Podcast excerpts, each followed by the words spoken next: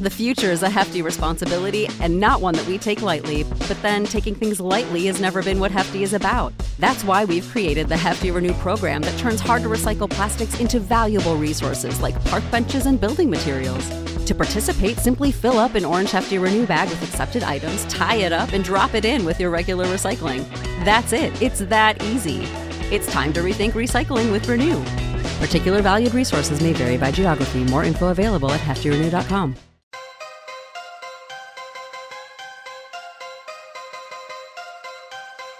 Fed can just print more money out of thin air, but the government's always going to be in debt to the Fed. Always. Oh.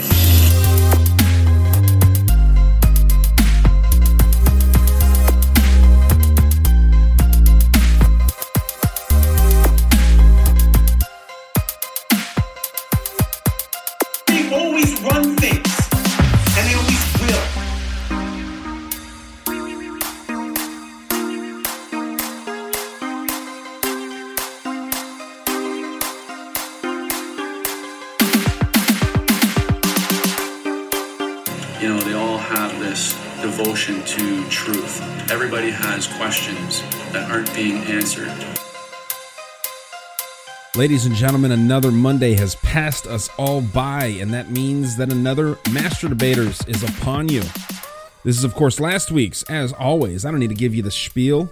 You can hear the current episodes that are a week earlier over at the Great Deceptions feed, um, Great Deception podcast. It's a great show.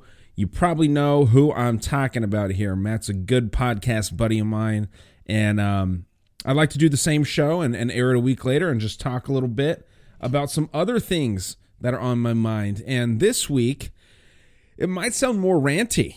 I might actually, uh, you know, disturb you with the way that my mind works when I'm not going off of notes. Because although there are some current event things that I want to touch on, there's definitely, um, you know, some other shit that is not so uh, current and maybe overdue.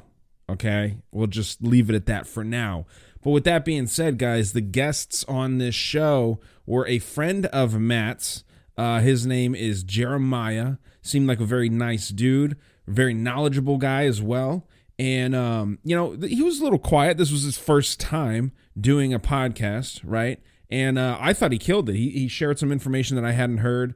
Um, and it was it was just a great time meeting someone new that doesn't put all their thoughts out there on a podcast which again i'll circle back to that later um, and then of course uh, jason as well who like jeremiah he doesn't uh, have a podcast and he will pop on podcasts every once in a while. You may know him better as colorado dank. And um, you know i like this dude a lot. We talk pretty regularly.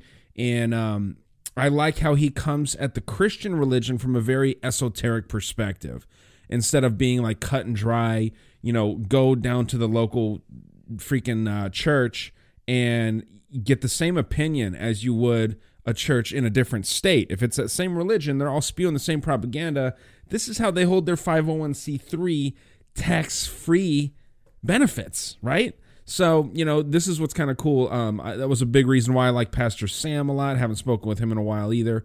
Um, hope to have Jason on my show again soon. But with that being said, we talk about all kinds of things here as usual, never any specific agenda when it comes to the Monday Night Master Debaters. Um, I want to start off here with what I'm going to get into. I'm going to talk a little bit about politics, a little bit about some of the shit that we're seeing in our day to day lives, as I usually like to do. Um, but if you listen to the current Monday Night Master Debaters, the one that was released on 621, the same day that I'm releasing this one that was released last week on Matt's feed. Um, if you listen to that towards the middle end of the episode, I talk about how podcasts are really, I think, especially the conspiratorial ones and the stuff that we talk about, where it's kind of political, it's kind of, uh, you know, it's all over the place as far as what the let me let me take a step back here. What the goal of most of these shows is is to get people to think, right? Now, I think that there will always be a place for a lot of those shows, and a lot of the people that I talk with and that I encourage to start shows, I think will probably still have shows and hopefully grow their shows, but it's going to get a lot more competitive, I think, in the worst way possible. I think that competition is healthy. I actually love competition. I like to be better than everyone that I can possibly be better than in a particular thing that I'm doing, right? Right now, I'm doing podcasting and I plan on doing it until I die, to be honest. I, I'm not faking that. I love doing this. If I could do anything and money wasn't an option, it would literally be this right here researching weird shit and telling it to people that want to hear about it, right? And then they go on and they tell other people too. And I think it's just kind of a cool thing to get into. Now, there are some podcasts that I don't think have any place doing what they do. Um, I'm not thinking of any show in particular at all. Um, and I think that if people have fun doing their shows, that should be first and foremost, right? I think that if you're having fun and no one is listening, but you don't care, that's great. I wouldn't be doing this if no one was listening because it would be a waste of my fucking time. I have no free time during the day, okay? I took uh, little notes of my schedule for a Monday, which was yesterday, to be clear. Um, Monday is a busier day for me. Uh, Tuesday's a little bit lighter. That's why I often record on Tuesdays, Wednesdays, and Thursdays, okay? Because that's my days off. I have no free time. I literally had 15 minutes of free time where I'm not driving, going to the grocery store, working, or recording or researching. I had 15 minutes, okay? And that was a shower that I took, okay? I'm not counting taking shits and pisses because I think that everyone does that for about, you know, 20 minutes a day, right? You add them all together, you got about 20, maybe 30 minutes if you're a, a lingerer on the toilet. I have no free time. So if I was doing this and not getting any attention to the show, I, I would I wouldn't do it. Now that's different for some people. Some people have much more free time, and I'm jealous of those people. Um, if you want to grow a show right now, I think that people are going to have to pick one of a few different arenas in which to do it. Funny is always going to be good. That's why I try and cut in some comedy, some funny stuff, or some goofy stories or or just like interesting observations in every single episode that I do. I try to. Now sometimes I will admit my episodes can be dry and blah blah blah. We don't want to get into this like nitty-gritty stuff, but there is a lot of very very boring episodes where people are literally just talking about their days and then getting mad when people aren't listening. Um, it sounds goofy maybe, but it's absolutely true. And I hear people talking about this and complaining and you are starting to get some celebrities into the industry, right? Um, you're starting to get some people that have no business podcasting doing it. Everyone thinks that their conversations are interesting, and everyone thinks that they can be the next Joe Rogan by simply having a conversation. But let me tell you something, okay? Your conversations are not interesting. You have to make them interesting. It's a fact. It is an absolute fact. And you have, let me tell you a little story. Speaking of stories here, when I started the show with Brandon two years ago, he wanted to do kind of a bantering type podcast, and we tried it out. I told him that no one's going to want to listen to us because we are nobodies, right? We're a couple of random dudes that that no one has heard of. So we need to have some kind of interesting information. I was listening to conspiracy podcasts and I've always been a big conspiracy fan. He is not we, we decided to go with it and maybe we could pivot later into something that's more like comedy driven or just conversational shit, right? Never ended up doing that. And um, you see, this is another thing that people do where they have a show that has a couple hundred listeners and then they're starting other shows. That's cool if you just want to get into other topics, but if you're trying to cast a wide net in order to get more listeners, let me tell you, it's the same people that are listening to podcast A that you have, that are listening to podcast B and C and D and all the others. I would focus on one if you're passionate about it like I am. I would focus on one and try and grow that as big as you possibly can and, you know, put out cool information, put out stuff that you're interested in. And there's definitely thousands and thousands and hundreds of thousands of people that are interested in the same shit that you're interested in, right? I think that a lot of people are trying deliberately to put out a mediocre product and get uh, uh, exceptional listens off of a mediocre product. Now back to the story I was going to tell you. There was a when I when we started the show, um, I was telling everyone about it, right? I work at a, a day job that I hate, work this day job, and um, some dudes that work for a competitor company. They're, you know, everyone pretty much knows what I do. If you don't, go listen to older episodes. But the competitor company, two dudes, nice guys, nothing against the guys, but uh, they told me that they have very interesting conversations and that they should probably start a podcast too. Now, the way that they auditioned of sorts, I don't know, it seemed like they thought that I was like a podcast producer and I was going to like sign them to some lucrative contract. Not the case, okay, buddy? I'm barely making rent over here. Um, but they they invite me in on a three-way phone call. While they're working, they're talking to each other. They're at different stores talking to each other and forcing jokes that are not good.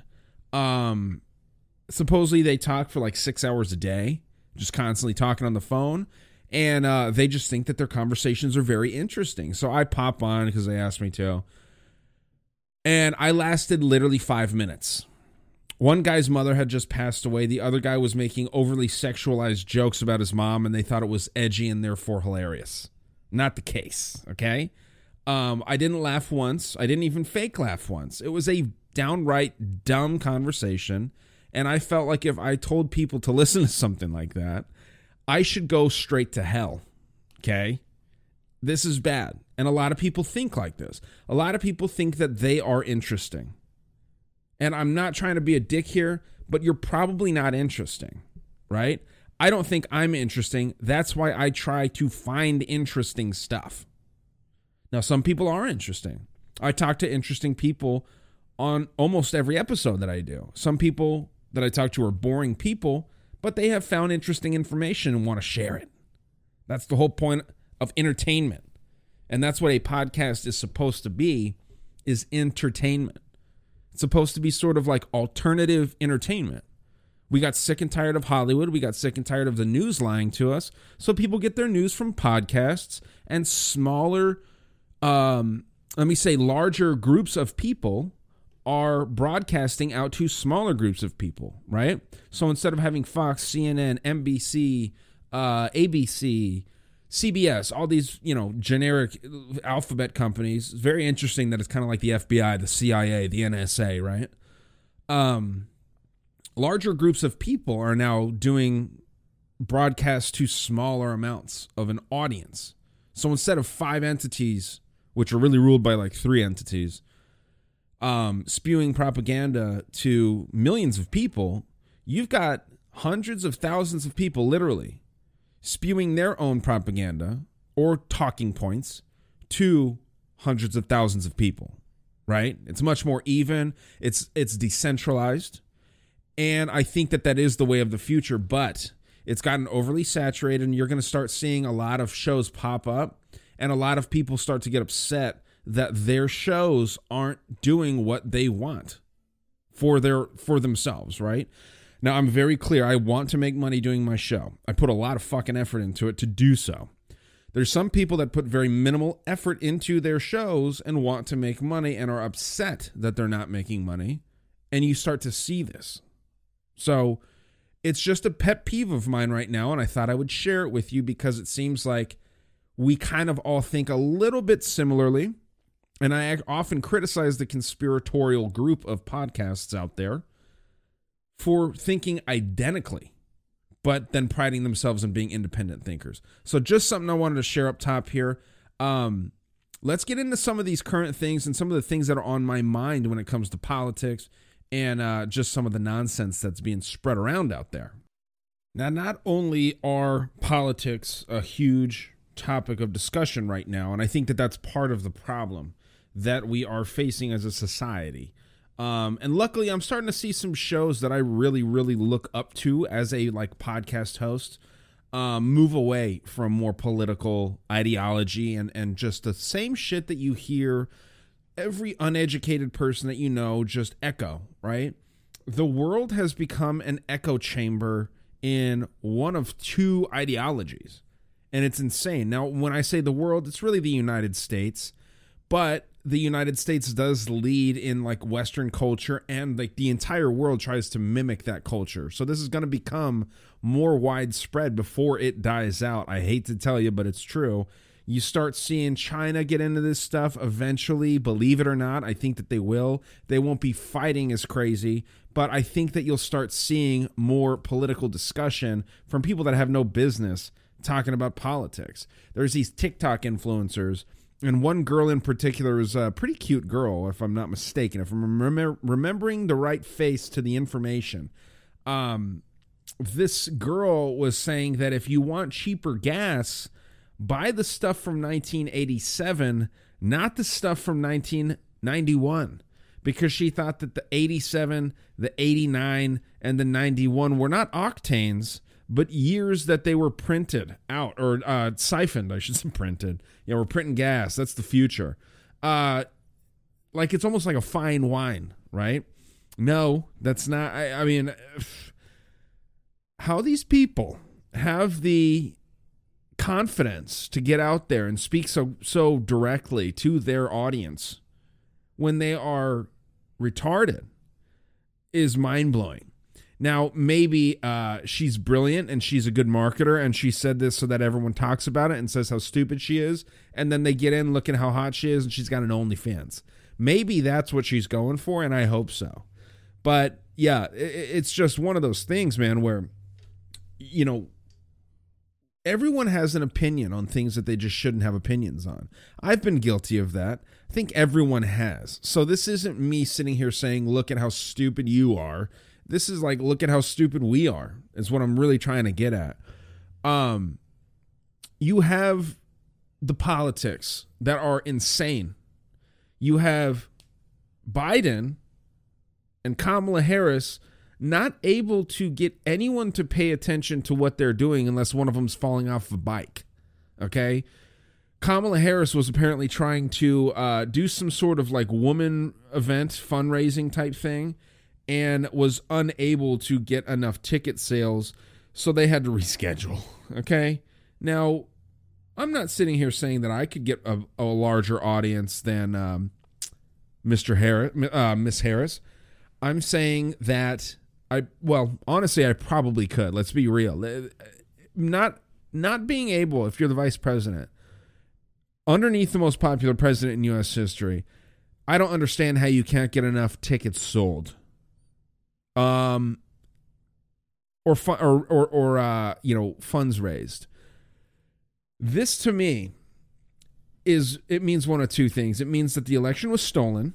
Okay, I'll say that or it means that the money laundering scheme with these political campaigns is having to adjust because of the money laundering that is going on in other ways. Um, a lot of money was given to Ukraine, and we know this. More is being given to them. Um, 80% of the, the money that's in circulation right now has been printed over the last two years. Um, that might actually be about a year and a half at this point.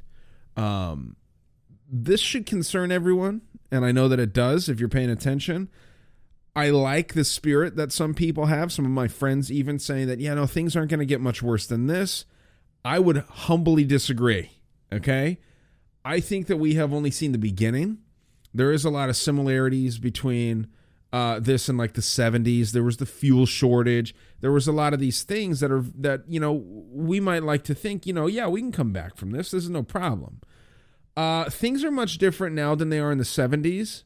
And I think that we are going to see literally things that we can't even really fathom. And I, I'm just being honest here. Um, but yeah, this this goes back to politics, unfortunately, because you have these people that want to support Joe Biden and Kamala Harris as a virtue. It's a virtue signaling pathetic attempt in trying to seem tolerant and woke and all these things, right?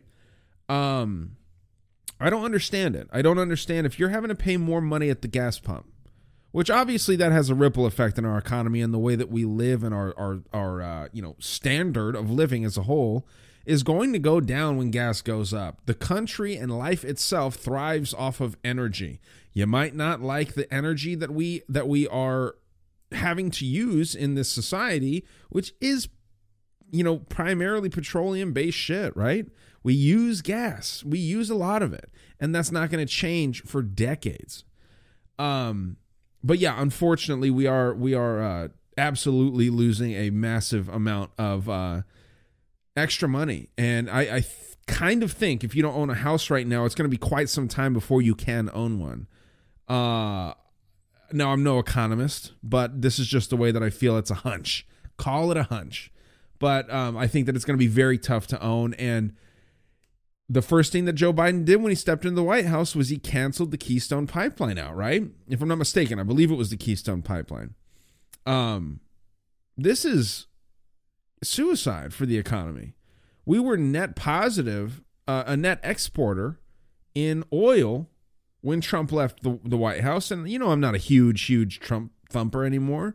I do have the Make America Great Again hat because I was caught up in the cult for a little while. But we're out of it now and we're living a living a more independent life and it feels good. Okay? I, I encourage you to do the same. I wouldn't back either one of these psychopaths, and I wouldn't back Ron DeSantis either. Okay? Florida has really shafted their older population. It is tragic what's going on in Florida. You have old people that were historically able to pay for their homes with their social security money and now they can't because there is no cap on rent rates right now right? Which there should be.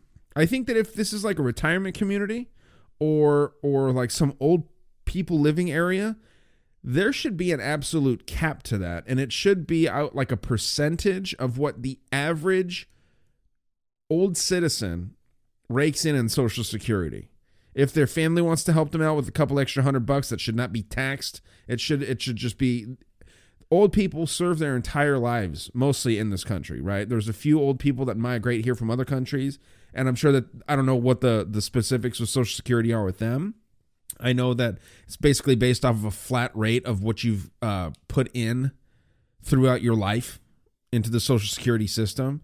But um, these people working their whole lives feeling like they're going to get taken care of when they're older, which is what they were told by the government, the likes of Reagan and Carter, and you know, for all name a president, and they always make it seem like old people are going to be taken care of, and this is why they hustle their entire lives to barely get by, right?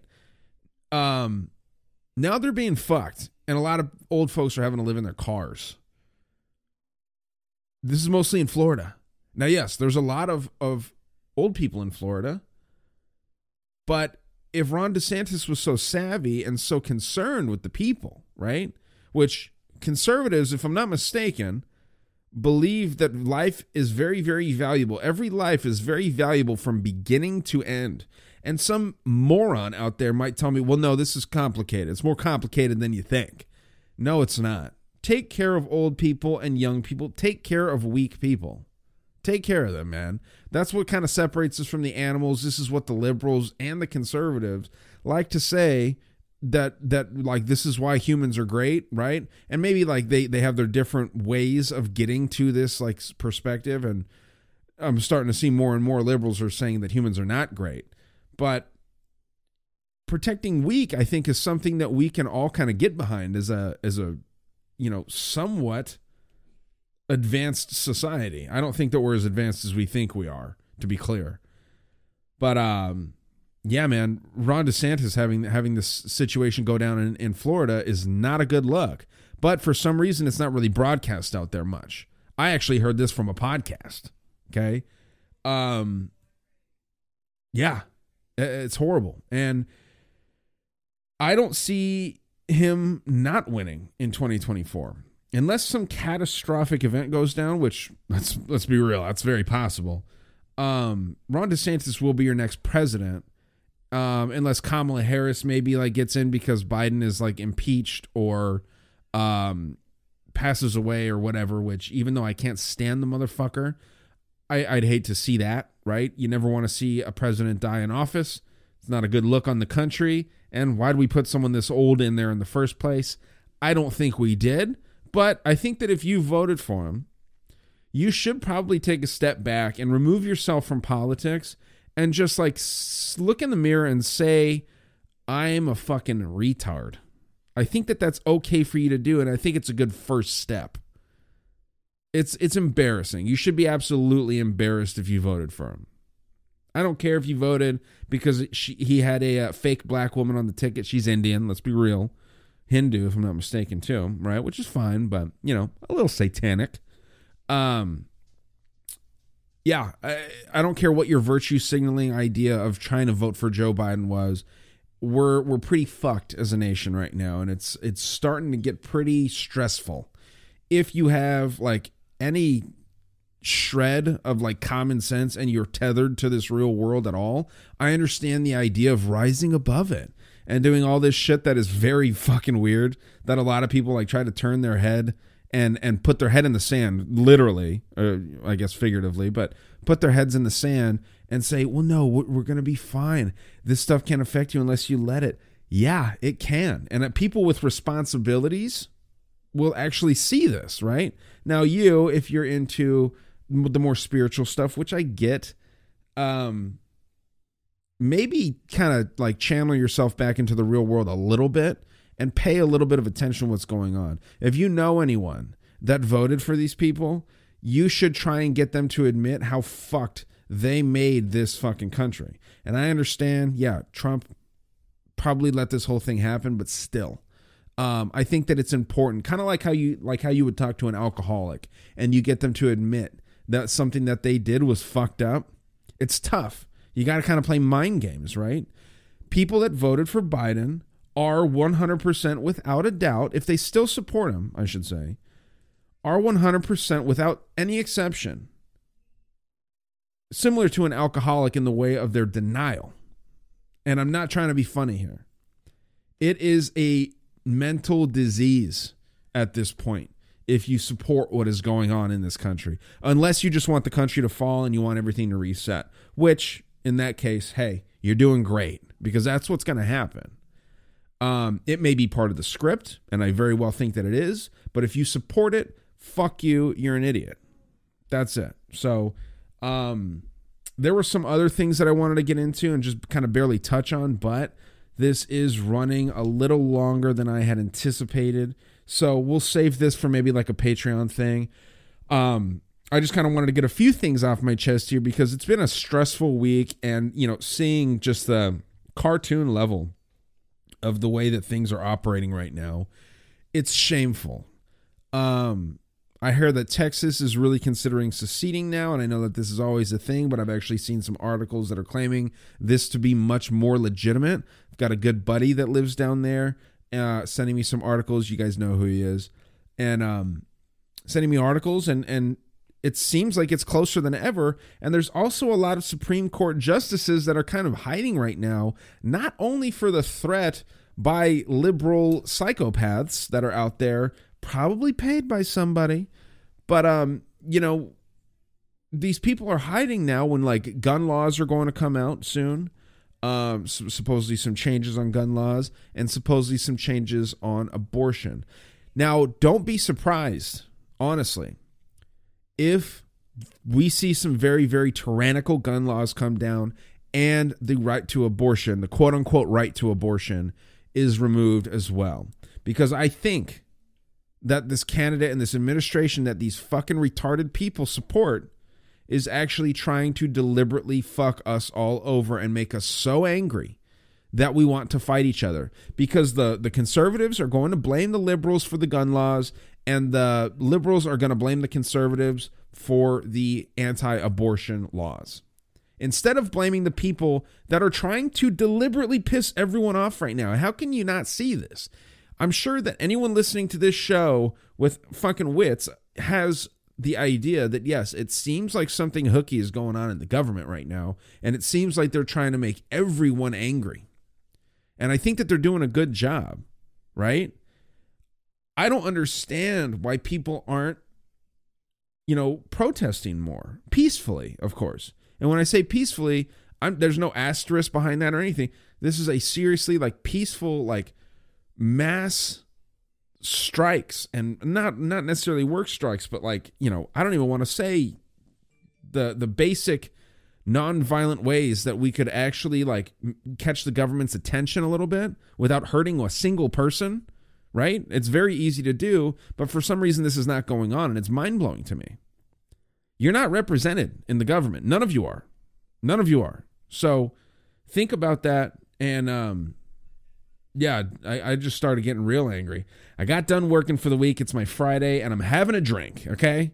So sue me. But I'm very frustrated with the way things are going. I pulled it to a gas station the other day, and not one fucking pump had any gas in it.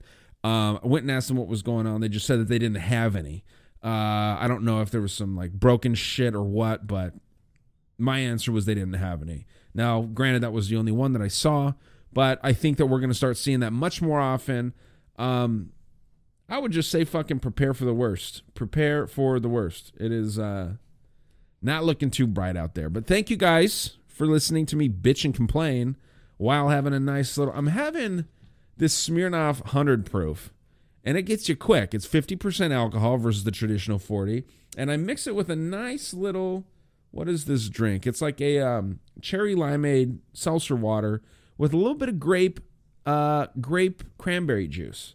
It's a lovely little concoction that I've created, and um, I don't know what the name is for it yet, but we'll come up with something. Nice little drink, and uh, yeah, so that's gonna get me set up for the evening, and uh, you know we'll sit here and just be angry in our solitude, okay? But uh, thanks so much for the listens, guys. Tell friends about the show, as always. Uh, you know, I always tell you about patreon.com slash dangerous world podcast. I really appreciate the $3 that you can throw down there to really make uh, you're almost feeding a starving kid. Not really, because I'm not starving and I'm not a kid, but it's along those lines. It's very cheap. Fucking half a gallon of gas you can throw down and really make an old man happy here. Um, you can uh, throw five dollars, ten dollars down. You can buy a shirt. You can, if you can't do that, and I understand if you don't have three dollars to throw down, uh, I go back and forth on that. Sometimes I'm like, I totally understand if you don't want to put down three dollars, and sometimes I'm like, you fuck. If you don't have three dollars, what are you doing? But you know, figure it out. My mood changes with the wind. Okay. Um, if you don't want to um, support the show monetarily, tell a friend about it. Leave a five star review. Take your friends' phones. Take your family's phones. Leave five star reviews. I appreciate that. Okay.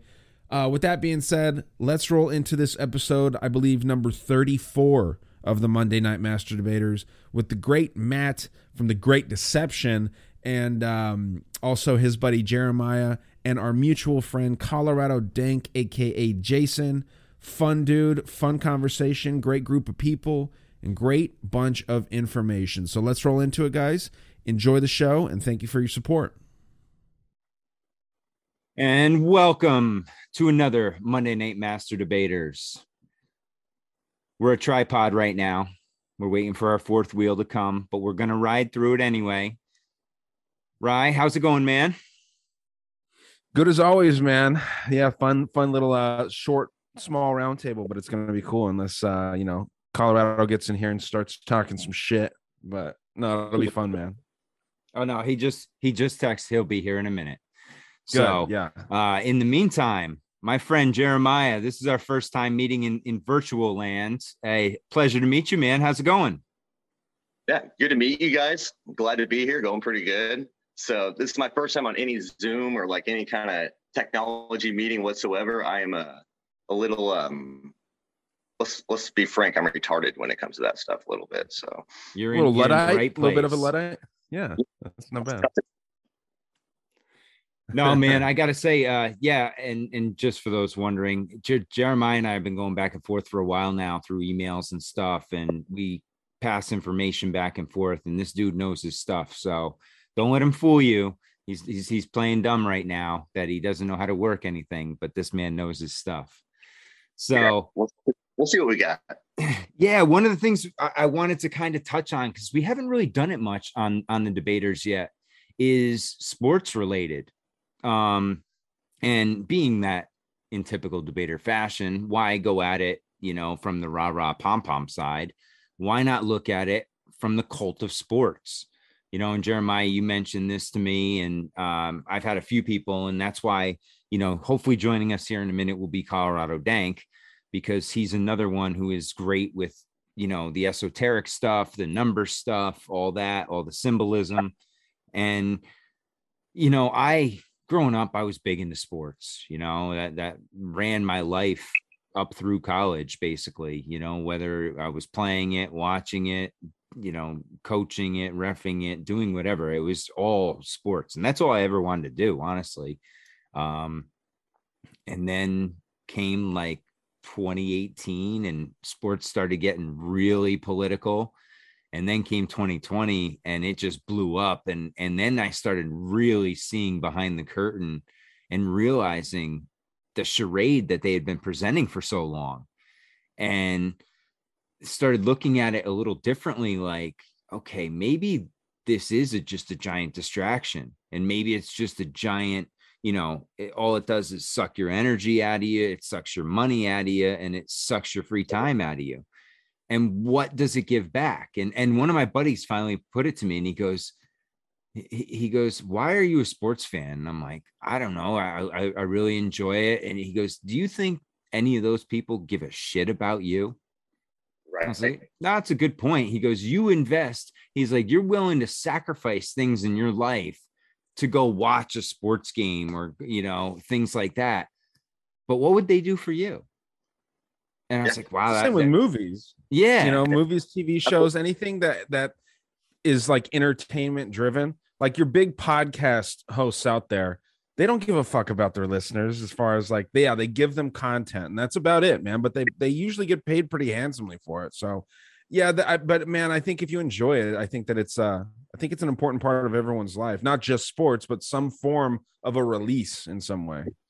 I'll tell you what they'll do for you is uh, I grew up in Kansas City, and my favorite baseball player ever growing up was George Brett, and uh, like idolized the guy as a kid. And then I was working like I used to do like a lot of bartending and serving, and so like work events. And I was working at a restaurant one night, and George Brett was there after he had about like like eight like old fashions. And I was just like, "Hey, man, great to meet you." It's like this is like really cool. That's didn't say anything to him all night. I was just like, I was like, "Have a good night," pretty much.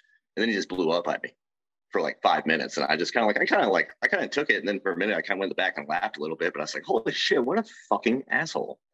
I was just never meet your heroes, I guess. So Yeah.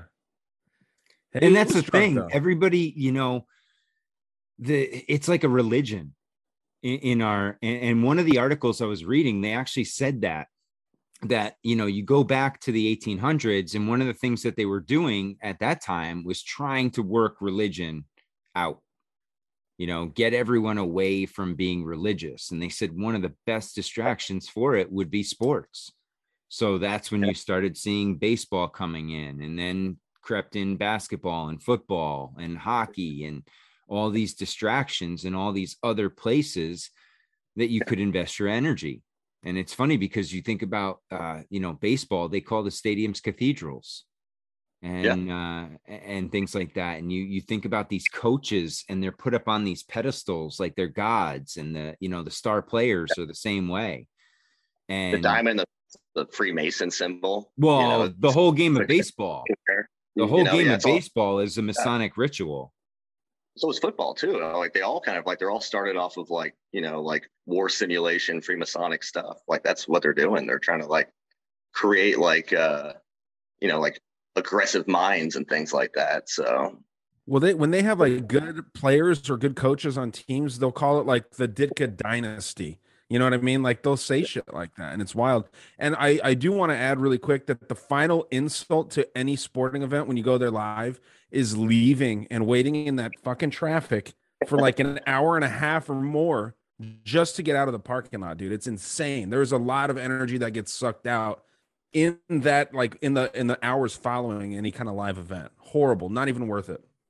yeah, I just thought of that Geico commercial. It's like, huh, better leave, you know, early. Yeah.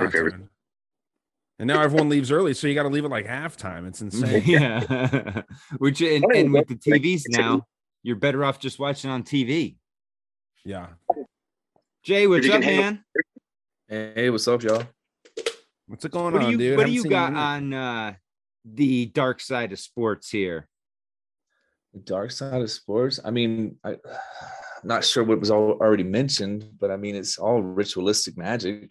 They do. They use a lot of sigils. Um, I mean, it's just an energy harvesting uh, ceremony. It's just like the Days of Bell. Mm. Well, and that's why you look at the game of baseball, and and I didn't realize it until I listened to Michael Wan. He does a great presentation on it, and how you know you look at the baseball field, it looks like a square and compass. You know, you look at the the there's three outs per side. There's 29 innings, which is 27 outs, and all these numbers. You have the pitcher in the middle, and you know the batter is trying to reach home. He's trying to get all the way around, and it's just all these different like jay said all these rituals and it's like man they they we're all contributing to it Boaz and Yahina are the foul posts. the you know I polls mean? two polls yep Yeah. and and if you look at a lot of the fields you know now they mow checkerboards in the grass Forest, dog. you know so it's it's it, it- it's in your face but it, you know most people don't see it You have infield, and outfield, a lot of as above, so below. So yeah, it's pretty pretty interesting. It has levels to it too. So you have first, second, third, home, and I mean it's also levels of ascension. So when you hit a home run and you do your celebration and all that, that's actually leaning more towards uh, your ascension into godlyhood. So it's all a game uh, based on uh, ritualistic magic sigils. Uh, uh, a lot of a lot of the information comes straight out of the Book of Enoch, almost. You know what I mean? So there's there's definitely levels to it. We honestly don't understand it. You know, like I was messaging you that one day. You know, a lot of people think it's hidden knowledge, but it's not just hidden knowledge. It's, it's also forbidden knowledge. yeah So people think it's hidden, so they want to do it. It's being kept from you. But actually, this is the stuff that the the, the Enochians uh, brought down to us that we're not supposed to actually be messing with. We haven't been granted access to it. You know. That's the way I Yeah. look. at it. Sorry, just Yeah, no. not- Adam Day, Adam Doubleday, the guy who uh, is like given credit for discovering baseball, he was actually like in the Theosophical Society with like Madame Blavatsky and all these other crazy people. So Mhm. yeah, he's given credit for it, but he was also like a uh, like Union officer, like Civil War general, and so. And his whole name just makes you think he's a giant, you know, like historical actor of some kind or something. Well, like yeah, that. he had But, you know, nothing to do with baseball, according to Michael Wan. He was just credited with it. He was just a Civil War general who was a Mason, and yeah, they gave him credit because, yeah, we'll get that.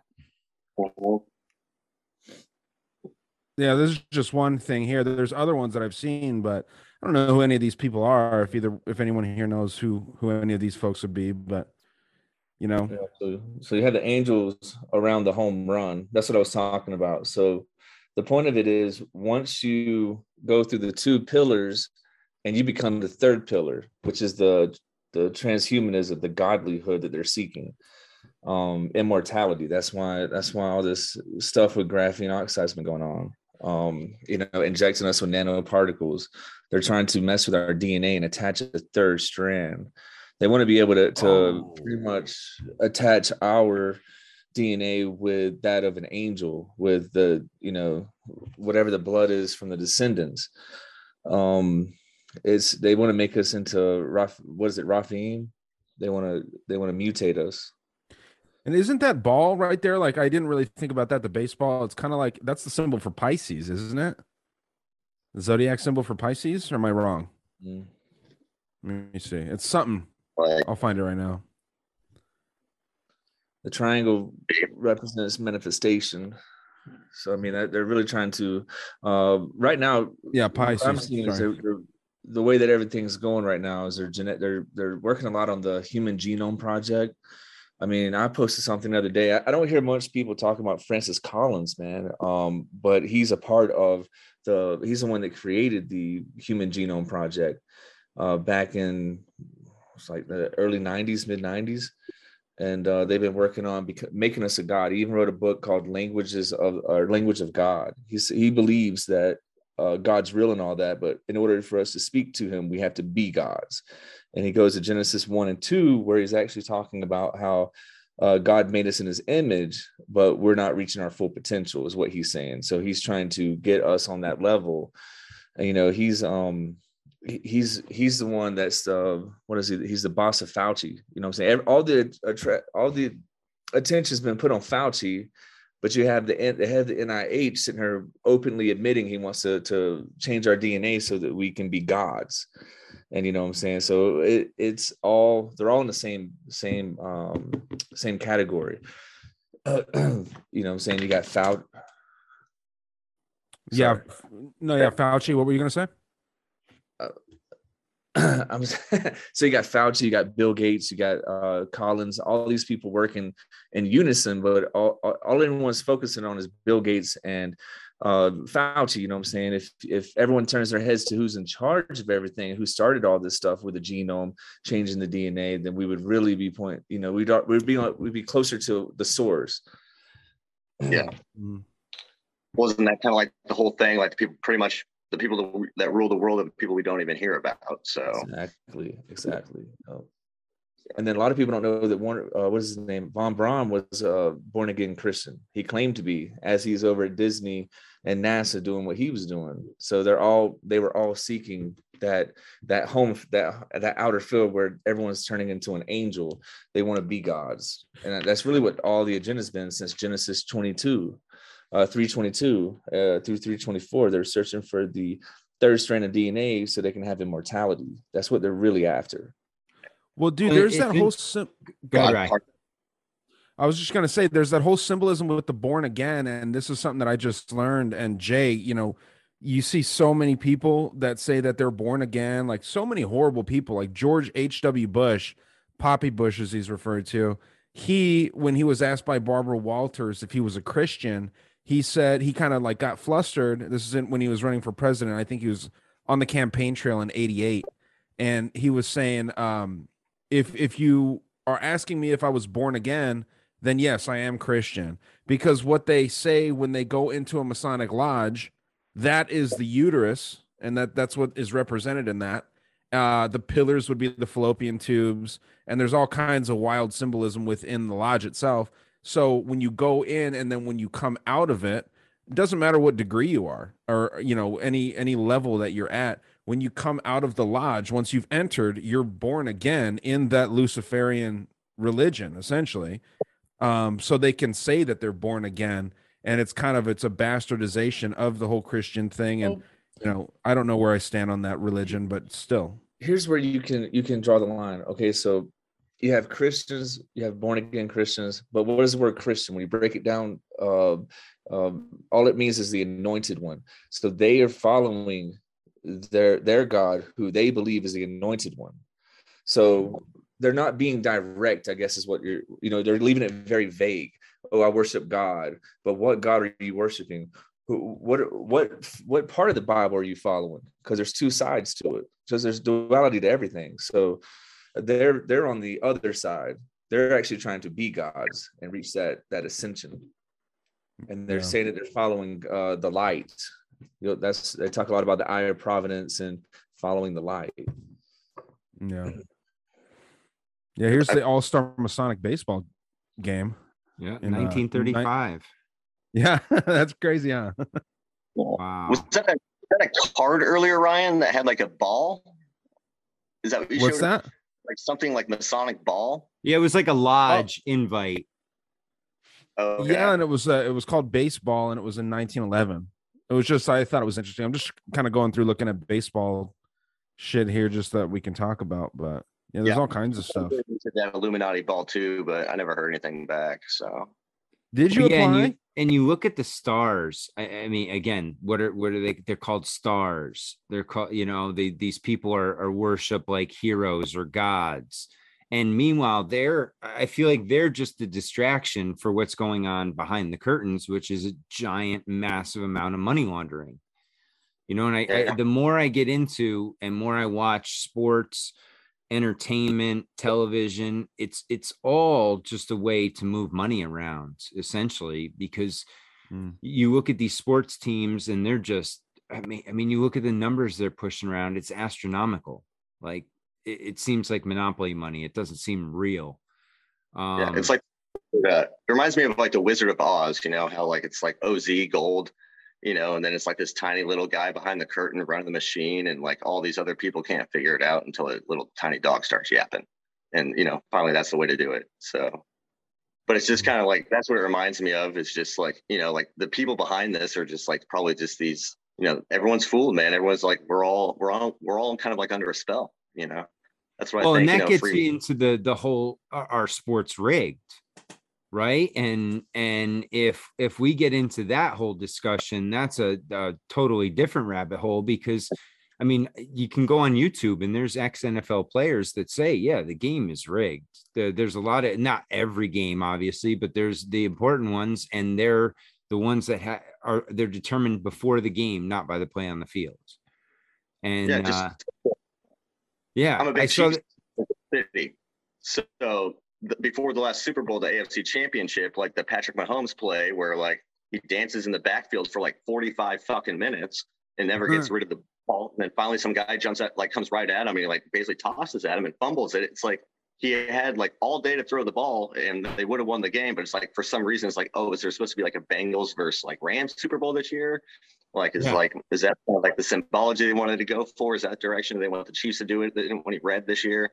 Well, and a lot of it has to do with gambling, right? I mean, Yeah. that's what it boils down to when when you think about it. And and we were talking about this just briefly beforehand, but sports gambling is it's growing. I mean, it's legal in I think like 20 states now, something like that.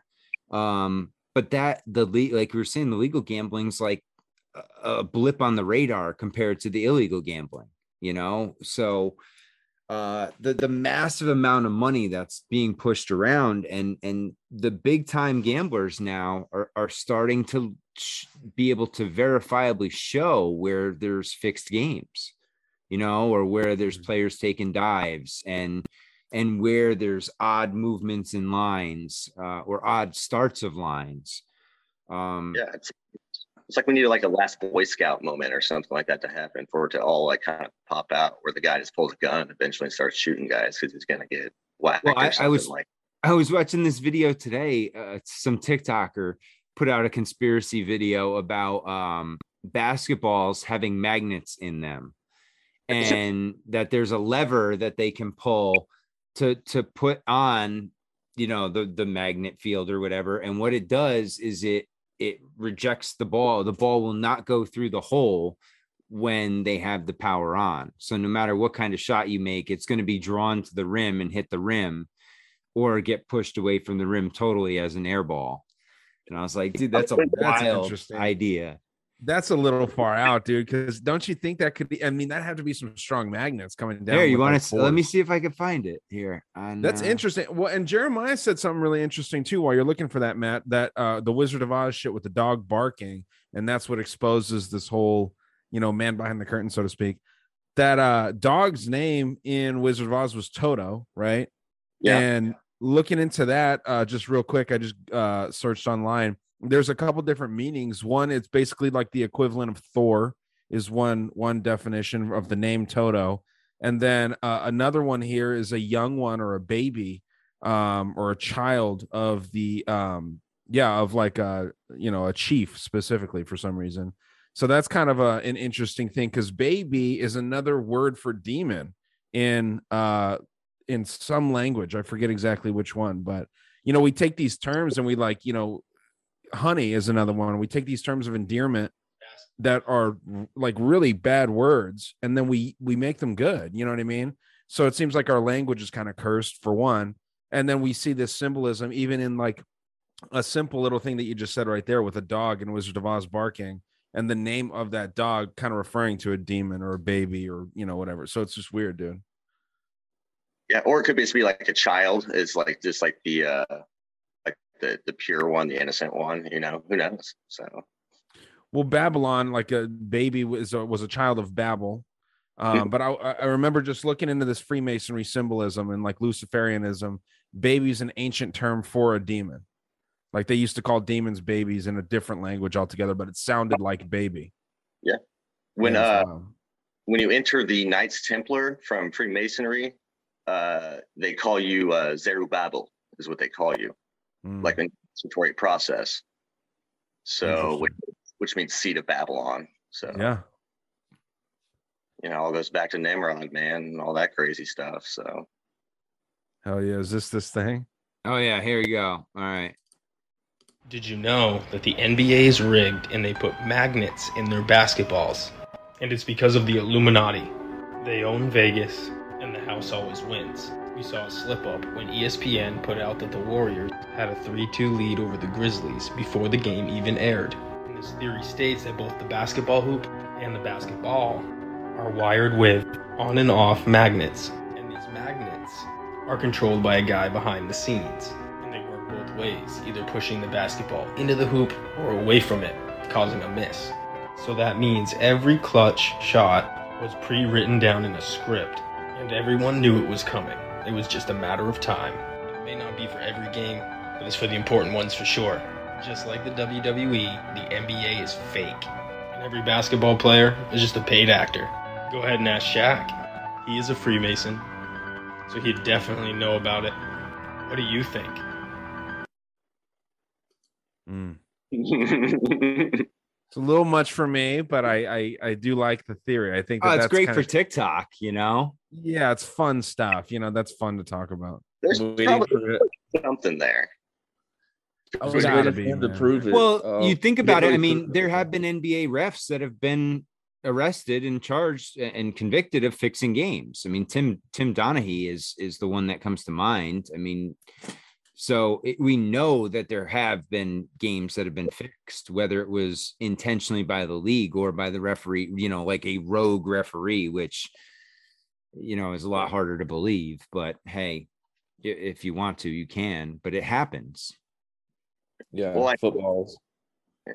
Technically, doesn't like basketball basically follow like the same like sports laws legally? Like, because entertainment companies like professional wrestling, you know, like all the The major all- league- does. all major sports are entertainment and and that that's an interesting point jeremiah because in 2010 a guy tried a jets fan tried to sue the nfl for the patriots cheating scandal and Mhm. it went to the supreme court and he basically said the supreme court basically said came back and said the the fans don't have any uh ability to sue because it's just they're there for entertainment Yep. The only one that could would be Packers fans, right? If they own stake in the company, in the Packers, because they're publicly traded. Yeah, but it's still entertainment.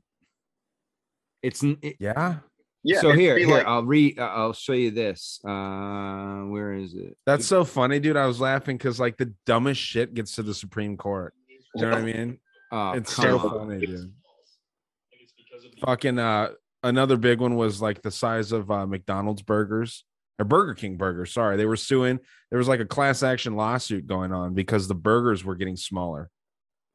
Oh It's like, yeah, dude, but they were charging more. Well, that's inflation. You know what I mean? Like, I don't know. I, I think that, you know, if you're getting that upset over a smaller burger at Burger King, that's a problem. You know what I mean? Well, We- yeah, and then like there was that investigation going into the McFlurry machine, why it's always down. yep. And it's like, dude, no one cares about Epstein, but the Talk about first world problems, you know. yeah. But it, yeah, it says right here the the the big four. Okay, the big four professional sports leagues, which are the NHL, the MLB, the NBA, and the NHL. Uh, they, uh, what's it say? I can't see because my goddamn screen's in the way. Uh, trust exemptions of revenue sharing and team. Do you want me to like read through it? If the teams within these leagues were truly independent entities, none of this would exist as it's fly as it flies in the face of the free market companies they purport to be. Yeah. The NFL shares 70 to 75% of its $10 billion a year income, including television, broadcast, internet rights, and licensing ticket sales, to split 66%, good number, yeah. of the uh, home team. well, yeah, this just talks about share. revenue sharing, Ryan, and how they split the money and the TV money in different leagues. But uh, here it is. Uh, while we call these leagues sports, they are in fact businesses, and their business is entertainment. The NFL, for one, has actually argued this fact before the Supreme Court as recently as 2010. Being entertainment, the leagues are legally entitled to do what is needed to entertain their audience, such as the creation and promotion of certain storylines. Despite arguments to the contrary, this makes the NFL, MLB, NBA, and NHL on par with professional wrestling, as well as circuses, ballets, music acts, and magicians. Mm. And so it says the ticket you purchase to a sporting event is merely a license to see the listed event and reflects this on the notion of the sports being simply entertainment. So, and that's what I think the that Supreme that's- Court ruled. That's got to be one of those legal loopholes, though, dude. I I just don't see every single one of those players being paid actors, and you know what I mean. Like you Well- got your second string, your third string. Go ahead, sorry. No, no, I was going to say like they kind of can because like I think the only way these people can get in trouble as employees of these leagues is if they take bribes from outside of the league. So if the league's paying you a contract, a team's paying you a contract, you, like everything you do is like could be like directed by the, them and technically like wouldn't be illegal. Maybe sort of there's way. NDAs or something. I mean, I don't know. It it just it to me, to me that's a stretch. I understand that that sports can be rigged, and that's just me. You know, this is the debaters. You know, we're supposed to kind of argue about these things. I think, but no, I just don't. I don't see that, man. I eh, I and it could be that it doesn't rigged. involve the players, Ryan. It could just be the Yeah. officials, right? And the Yeah, people running it, sure. and like you know how they they the manager has to sit a certain player who all of a sudden has a hamstring injury or something on the day of the Yeah. big game. You know things like that that they can do that they don't have to necessarily, you know, have it happen on the court. It, it can happen beforehand and make sure that the event on the court doesn't. It takes the turn they Pan want it to take. Yeah. Sure. Well, yeah, They're and those referees do wear black and white. That's it. They're already uh pretty much like already like compromised anyway, though. A lot of them, like a lot of them, grow up really privileged kids. They already know where the best parties are at. You're a great basketball kid, come to my school, you know, or a football kid, whoever. It's just like they always kind of like they have like all these connections to drugs and parties and sex and all this other stuff. So I'm sure a lot of them are compromised too, especially like the really talented ones. Well, and a lot of them have gambling problems, major gambling problems. I mean, and you're seeing it now with like Phil Mickelson on the PGA Tour. Um, one of the reasons why he got kicked out is because he owed so much money and he wouldn't pay it up.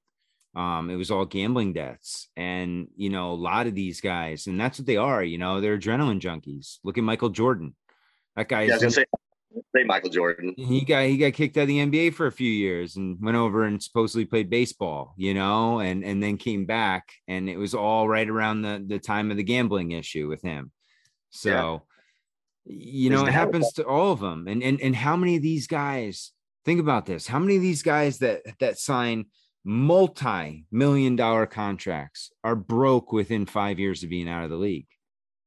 I mean, it's just it's it's it's mind-boggling. Like it doesn't seem like it's possible if they're actually making all this money that they could spend all of that money in that short of a time frame.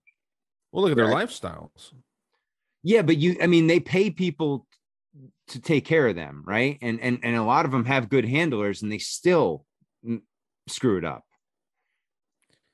I don't know, man. They probably pay them too much, but they probably. Uh, I, I think I read somewhere like it's at least over half of them filed for bankruptcy at some point. Yeah. You know, oh I yeah, there's a documentary on e, uh, ESPN did a whole documentary on and and it's a lot of the NBA guys. They're they're NBA and NFL. They they tend to go and and it's funny because what they say in there too is what they do to these guys is, you know, they bring them into the league, they pay them all this money, but at the same time they dangle all these carrots in front of them, like all this high-end jewelry, all these fancy cars, all you know, clothes and shit like that. And then they go out and spend all their money on this shit in a lot of these people's stores. So it's just like that that, that money's just being funneled through. And that's why I- you know i talk about it now when i start thinking about it i think of it as almost money laundering because it's just rich people passing money along you know from one to another Yeah, they just they just they just they're cycling these kids through. I mean, they're like they're getting them, you know, like there's like get them in college, get them hungry for all this stuff, and then like these kids, they don't have anything, they've never had anything in their life, and all of a sudden now they're in the league, and it's just like you know, you offer them like the whole world that they've never known, and like they're gonna jump at it without thinking about what they're doing at all, like you know, so like they're and they're gonna they're not gonna know how to deal with all that. Like it's overwhelming for them. They're not they're not young enough to do it. And I think like now we're even doing that in sports where like they're trying to do this like even young kids. Like they're trying to corrupt like kids, man. Like I watch like 11 year old kids on YouTube. And these kids are like talking trash to each other, like after they like shoot a three in each other's face, and like they're doing the hand in the face stuff and all that. And it's just like, what is happening right now? And it's just, you know, it's like the whole, like it's like it's purposeful, like to like to like just kind of like corrupt children, corrupt their youth, you know, kind of like deg- you know degrade society. It's like kind of like what I think is happening, just like throughout sports in general right now. So Hey Jay, is is your son in sports? Not yet. But Not uh, yet. probably I mean I'm probably gonna put him in uh martial arts so Yeah. Yeah. Yeah, that's where I started my son. Before I got into any like ball sports, we started with martial arts, and that was great for him because he had to focus and he had to get that like discipline respect thing, you know, for for his sensei. And and that helped him a lot. And then when he went into team sports now, now it, it works out for him because he's learned how to focus almost. Because a lot of these kids, that's their biggest problem. They can't focus. So they get they get into That's these these team environments and they're so used to all the attention being on them that they can't deal with it. And, And it's a social thing. yeah, yeah, it's an issue. Wrestling, dude. Wrestling. Like, if I had a kid, dude, he'd be in wrestling as young as possible, man. I think that's a good. Well, and that's the the, sport to mi- get the equivalent in. is mixed martial arts now, right? Because they're they're Yeah. doing the same same sort of thing. Whether it's whether you're doing MMA, whether you're doing you know karate, jujitsu, whatever you're doing. I think Yeah. all of those arts now are you know they're along that same line as wrestling. Um, Well, dude, let me ask you this real quick to, to the for the idea of like you know, and I know that you're not saying this, but all sports being money laundering. Let's just say that that's the reality. What about women's sports, dude? The, the WNBA. Why is this not tapped into? Because these these girls, dude, are making like twenty thousand dollars a year at the highest levels. You know what I because mean? no one wants to advertise because no one goes to the games. but if it's laundering, you could fake it. That's what I'm oh, saying. oh, but that would be too obvious. You know, I mean, come on. I don't know. I mean, they're going to pay the women. They're going to pay the women's soccer team as much as the men now. So, I mean, I don't. But I, I don't think. I don't think. uh, I mean, even the Olympics. I mean, look at the Olympics. That's a giant money laundering scheme. Sure. That whole bid to get the Olympics to your city. You know, I mean, and then you get the Olympics, and uh, yeah, I mean, I don't Well, know. don't you have the Masonic colors all in that ring? They have that upside down star. I'll see if I can find that. All those rings are the same color as the Masonic five points. well, they're Olympics the, yeah. Biggest pagan ritual like we like in the world. Well, and you're starting to see it more and more with the opening ceremonies now and closing Yeah. ceremonies. Now they're turning them into, you know, blatant rituals and not even really trying to hide it. Like you look at what was that one, Jay? You and I were talking about that London one, right? With the with the dancing nurses and all that stuff.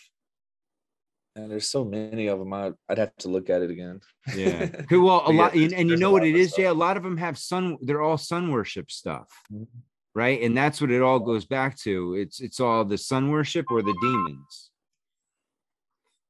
Yeah, Mm. that was 2012 London Olympics where that Okay.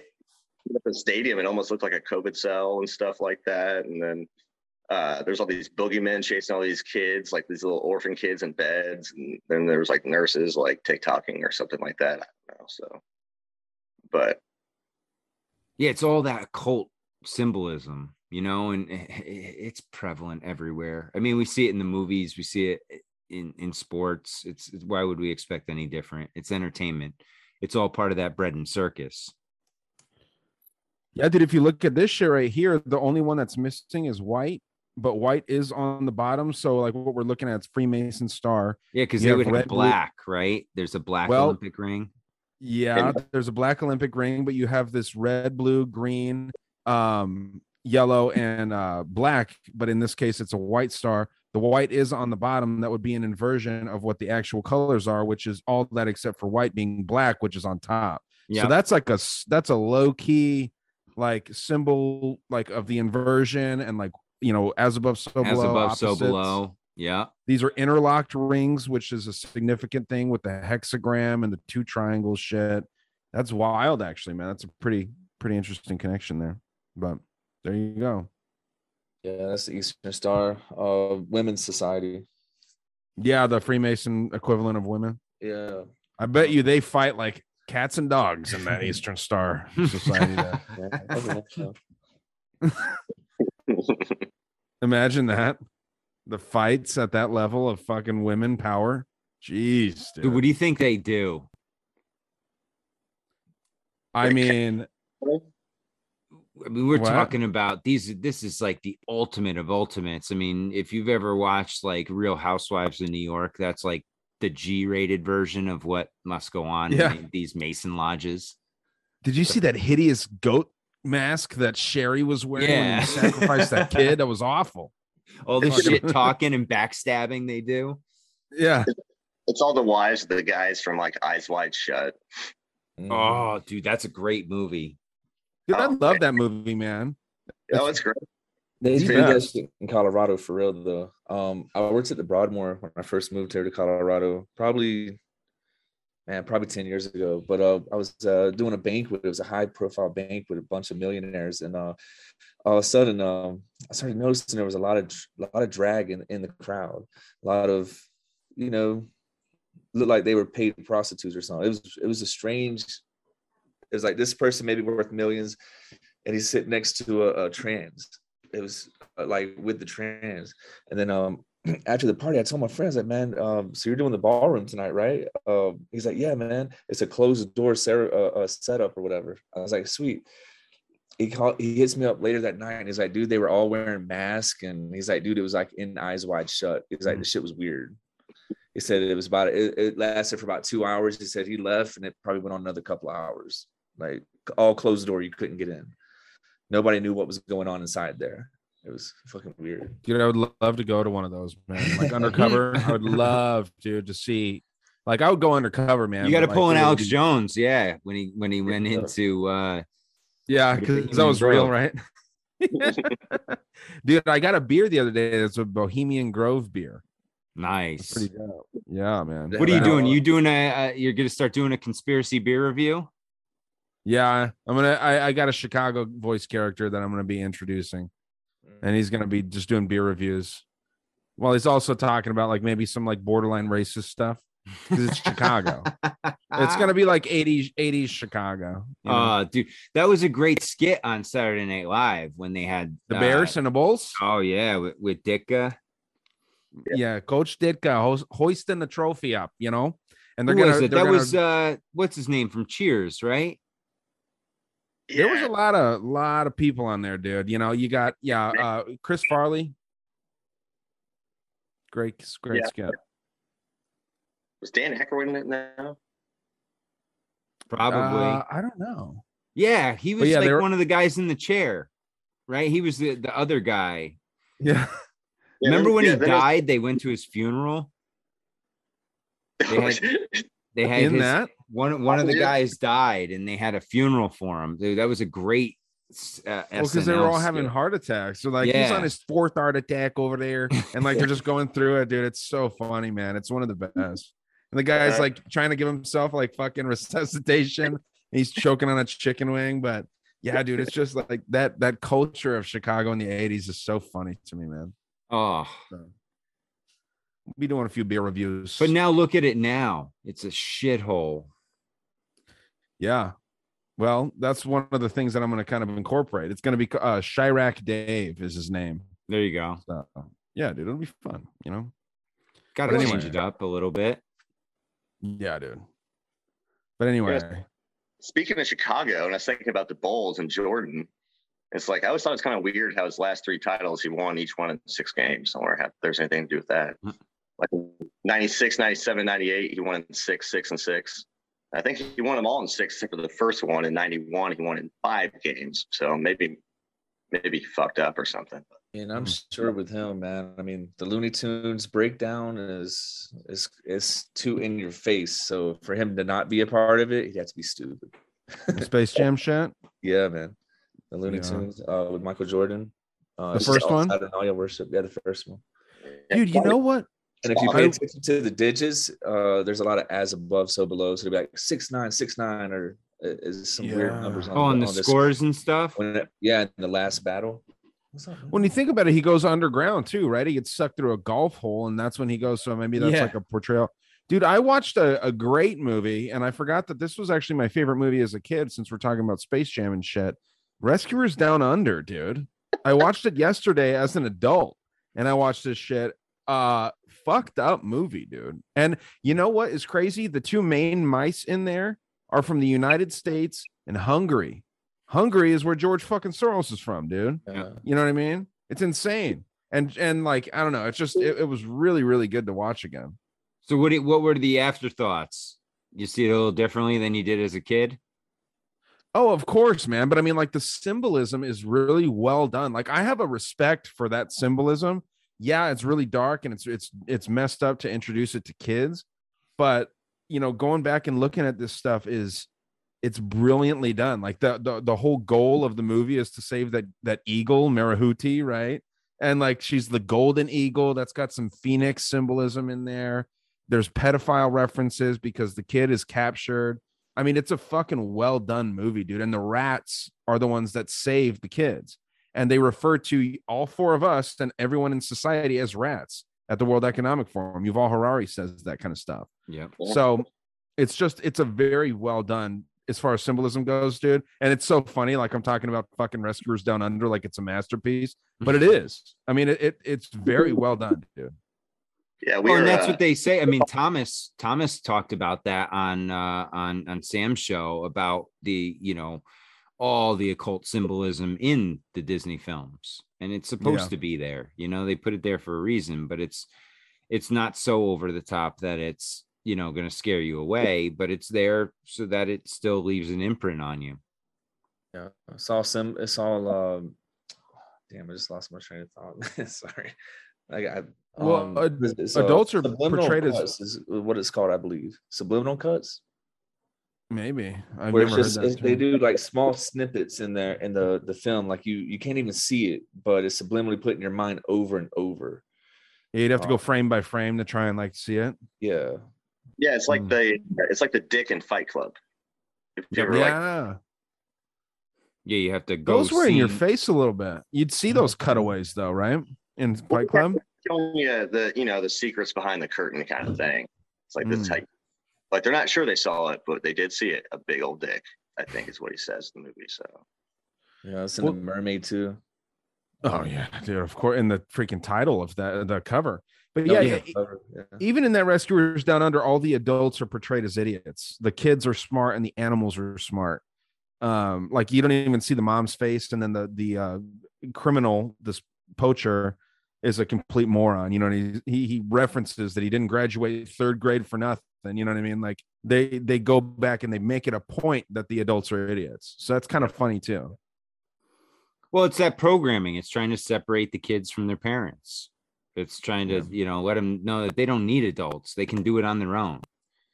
And and it starts at that age and you know, look where it's gotten us now. Mm. Now you got people on a mission to turn all kids trans, which is like the total inversion of reality. Yeah, I know. Like once I saw Land Before Time, man, I thought I knew it all. I was like nine years old.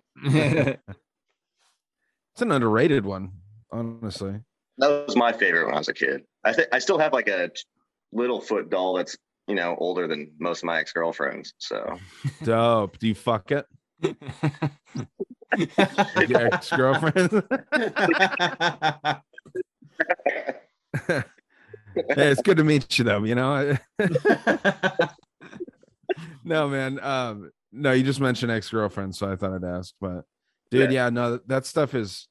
It, it's cla- the, there's the the classic ones that probably don't have as much symbolism. You got like Lion King, um, Jungle Book was like if you like if you were to ask me, and you know, I wasn't thinking about this Rescuers Down Under, which was my favorite movie. That and Aristocats was like, and the and the lady in that I think was Hungarian too. The cat, the mom cat.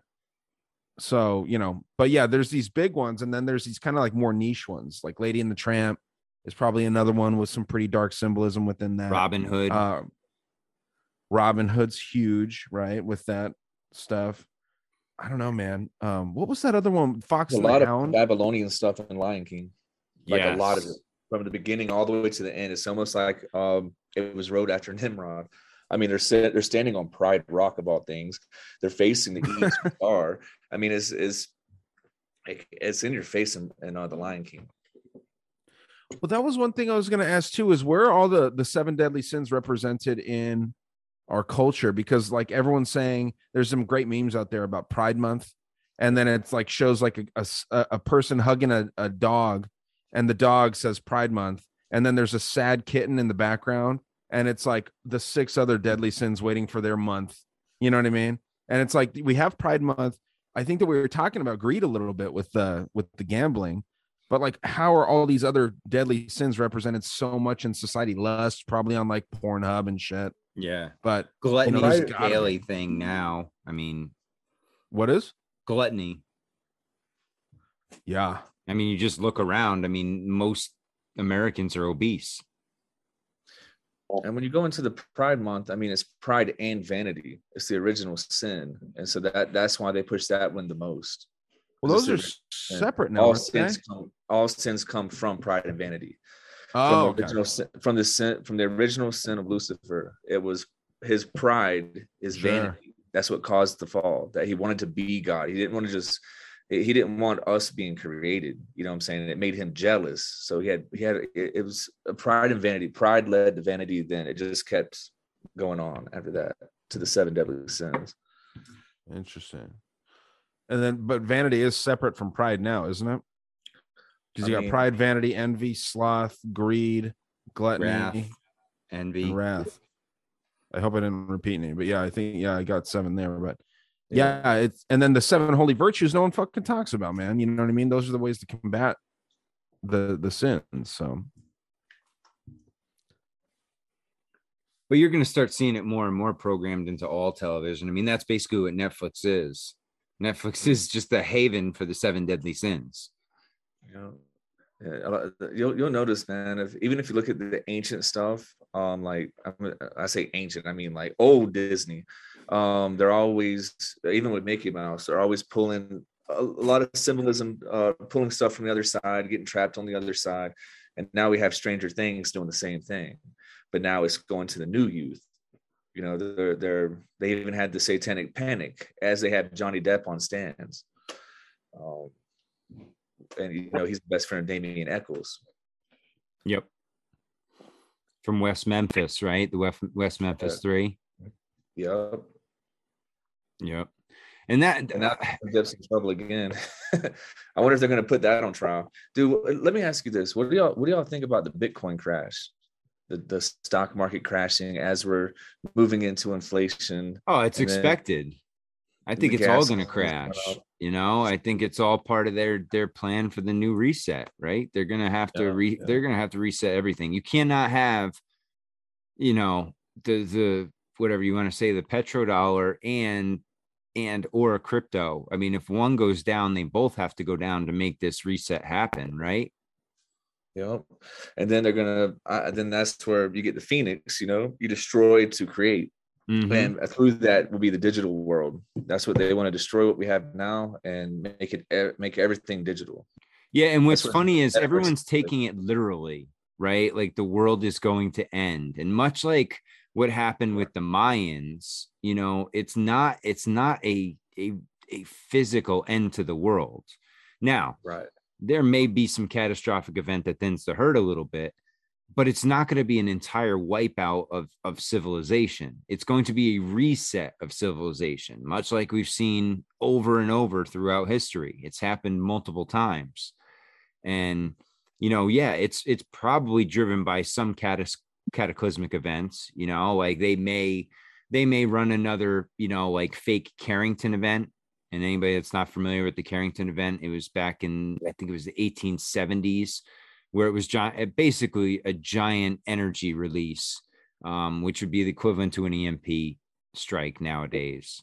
Air And- flares and stuff like that. Yeah, and and it it it it's just it was so and some people say it didn't happen, some say it did. It's one of those kind of debate where you want to go with it, but I've been listening to people lately and they're, they're starting to lean towards, you know, if things are going to go down, it's got to be that sort of type event that they can blame on taking everything down, you know, because it would have to take the internet out, right? It would have to wipe everything on the internet, which would basically clean the slate for them.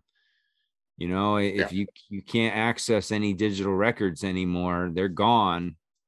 You know, the only data that's left, and, and think about that from a book standpoint too, because what have they been doing? They've been pushing a lot of books digital lately. And what happens to the physical copies? Well, a lot of them are being destroyed. So once that digital copy goes away, now there's no proof of those books. And now that makes that reset even easier as we go through. They've already done the lockdowns once. I mean, who's to say they're not going to do another lockdown? Like completely shut everything down one day. We'll wake up, no electricity, no nothing. Uh, internet's gone. Could be a complete blackout. People will lose their mind, dude. There's people that wake up in the middle of the night checking their phone. You Yep. know, so imagine imagine if it's not there. They can't talk to their friend in another country. I mean, people will be. They can't go on. Facebook. They can't go on, you know, like the people. That's what would freak people out the most, right? I don't think it, talking to family and friends would freak the social media for some of these people, especially some of these, you know, tweens. that They're Mm. going to be in trouble, man. Their lives are going to be flipped upside down, and and there could be some very irrational behavior that takes place. Well, then think about it too, though, from like the perspective of someone that's more sane and more grounded.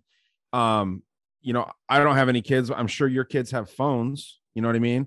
And you won't be able to contact them, so it would drive everyone a little bit crazy. Like it's not, you know, some people are gonna are gonna hit it harder, and they're gonna fucking really actually go nuts because like they're gonna have their fake panic attacks because they can't, you know, log on to Instagram or whatever. But I mean, it is to be kind of interesting because we built a culture where like you have to be able to call your kid if you want to know where they're at, right? When I was a kid, that wasn't what it was. You're and if you were out while the sun went down, then maybe something was wrong. But you know what I mean? That's not the case anymore. You got to check in. There's constant communication, it seems, with parents and kids. Maybe I'm wrong, but I don't know. I think that it'll fuck with everyone big time, um, like mentally. Yeah, I live here in uh, Missouri, and if they're like, "Oh, it's going to snow like two inches," you go to the grocery store, and the place is a packed house, and there's nothing left to buy because everyone thinks it's the end of the world.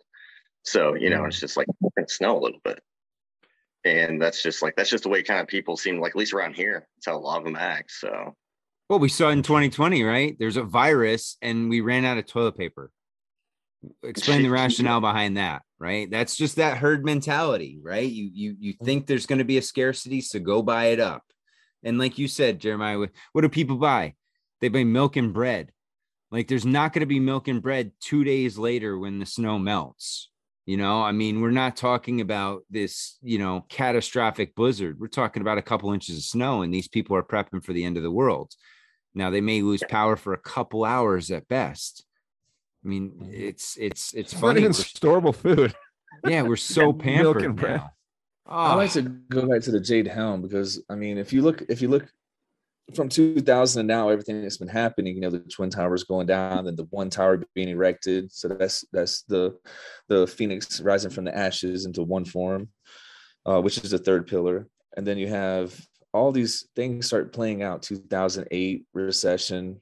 They so they they had a reason to spend all this money to inflate the dollar. I mean, that's what we're dealing with right now. Is everything from 2001 till now. Uh, so when you break down everything that's happening, they had Jade Helm. Uh, so you had the what Mayans 2012, then you had Jade Helm 2015, um, and then shortly after that you had Donald Trump. So then everyone's eyes were on Donald Trump the next year, um, forgetting all about Jade Helm happening and how they mapped out our entire area and how the human psyche works before they started working on Trump. And then Trump, it went to uh, COVID 19. So, I mean, I feel like we're in a big simulation and we're the targets, you know. Um, that's Would you hear about Mountain Guardian too, Jason? Did you hear or did you hear about that shit? Uh, the, which one was that? The one in Canada? Oh, that was. Canadian Leaf. No, it Canadian. was in uh it was in uh Colorado and it was the biggest terrorist exercise ever. It was called uh Operation Mountain Guardian, initials OMG, right? Yeah. And so, I mean, you had this massive thing, and I, w- I was talking about it similar to Jade Helm. There was uh, radioactive exercises that were going on in Texas, I think, a couple weeks ago, actually, that were similar to Jade Helm too. But there was a key element that I was talking about where they took a select group of parents and they volunteered and they relocated these kids to the Colorado Rocky baseball stadium and Ah, the, the parents had to go and check in to get their kid. Now, my point was what happens if there's food shortages or some sort of terrorist attack and they relocate all the kids to the baseball stadium and they say, "Okay, hey, come pick up your your kids." Parents go in mindlessly and they're frantic. They say, "Hey, I want I want my fucking kid right now. Give me, you know, whatever I got to do, I'll sign the paper." Meanwhile, they go into the stadium and they're locked in the stadium. You know what I mean? All the parents, all the kids, and they say, "Hey, you got to get your vaccines. You got to do whatever you want, whatever we want you to do." in Mm. order to get out or or maybe they'll just fucking hold them in there you also see this with uh with the hurricane um the big what was it in in uh uh, Katrina. in louis Katrina. Yeah. yeah katrina where all these people and also in uh in texas with harvey With i mean Harvey, there's a stadium Just aspect to this cities. yeah and maybe it goes back to the whole thing that we were talking about earlier where these stadiums harness all this fucking weird energy where people are put are investing their emotions into these events that go on you know week in and week out. And then you know maybe these are kind of like the burial grounds so to speak or something for some sort of event like you know a reset type situation. Well, I mean, if they take all the internet away from us, all the all that's away from us, they put us under lockdown. They already know everyone's going to go under lockdown whenever they're everything like they, they know that people are going to go panicking, but once they're able to lock us all down, then we're isolated. We don't have no way to call anyone. So then they can literally start doing an exercise of taking us out one by one, house by house. Who would know? Yeah. yeah We've already been isolated. We're, we don't know what, what happens around the block unless we pick up our phone. Nobody's. It's not yeah, like I just don't. I just think that's way too big of an effort. I, I don't. Mhm. I don't see that flying. I mean, it's one of those where, you know, I, I look at the place where I live. Just for them to come around and round up all the people in the apartment complex, I just don't see it happening. You know, not the local cops. It would have to be foreign troops that are here doing it because I can't see the National Guard doing it. I can't see the local police. I can't see the state it would have to be police. foreign. Yeah. Yeah. i don't know man think about the how the police performed in uvalde you know they they were following orders like nazis dude. You know what i mean? Even yeah, though but they weren't going into people's houses and pulling them out. You know, that's But there going to was be a kids getting murdered. fight. there was kids getting murdered though which i think is much more serious and they were standing down because they were told to by one fucking lousy ass cop that got a promotion. I think that's more serious you know what i mean? And these are all tests i, th- I feel like dude. You know what i mean? And it's it's scary because you do see that when there is some sort of repercussions on the other end let's say a cop did go in and break his superior's rule maybe he would get fired or you know maybe the guy's got a couple years left for his pension Yeah, but you're telling me he can't get a job somewhere else? No one else mean, is going to hire a hero cop that just saved a school full of kids. You know, I mean, come. I but mean, they don't think like that in that I moment. I just think it, it it was a, too convenient that they just stood down. It was. I'd be interested to see how it would go on if I mean, it was and they like did, but they did the event. same thing in in in Connecticut too. You know, during that shooting, I mean, it is the same thing. They they stood down and they they waited. They didn't go in the school right away. I mean, so it's kind of their mo. It's I don't Well, they know. no longer serve and protect. That's not. I, yeah. I, I just, I, I, I, the police force has changed. Yeah, in the last twenty to thirty years, they've went from you know like the the old way was protect and serve, and now it's just uh, obey and confide or whatever the word is. It's Yeah, there's almost still like mob rule, almost in a way. I'm sure you'll that cop will hear of him dying in a few years under questionable circumstances or something like that. So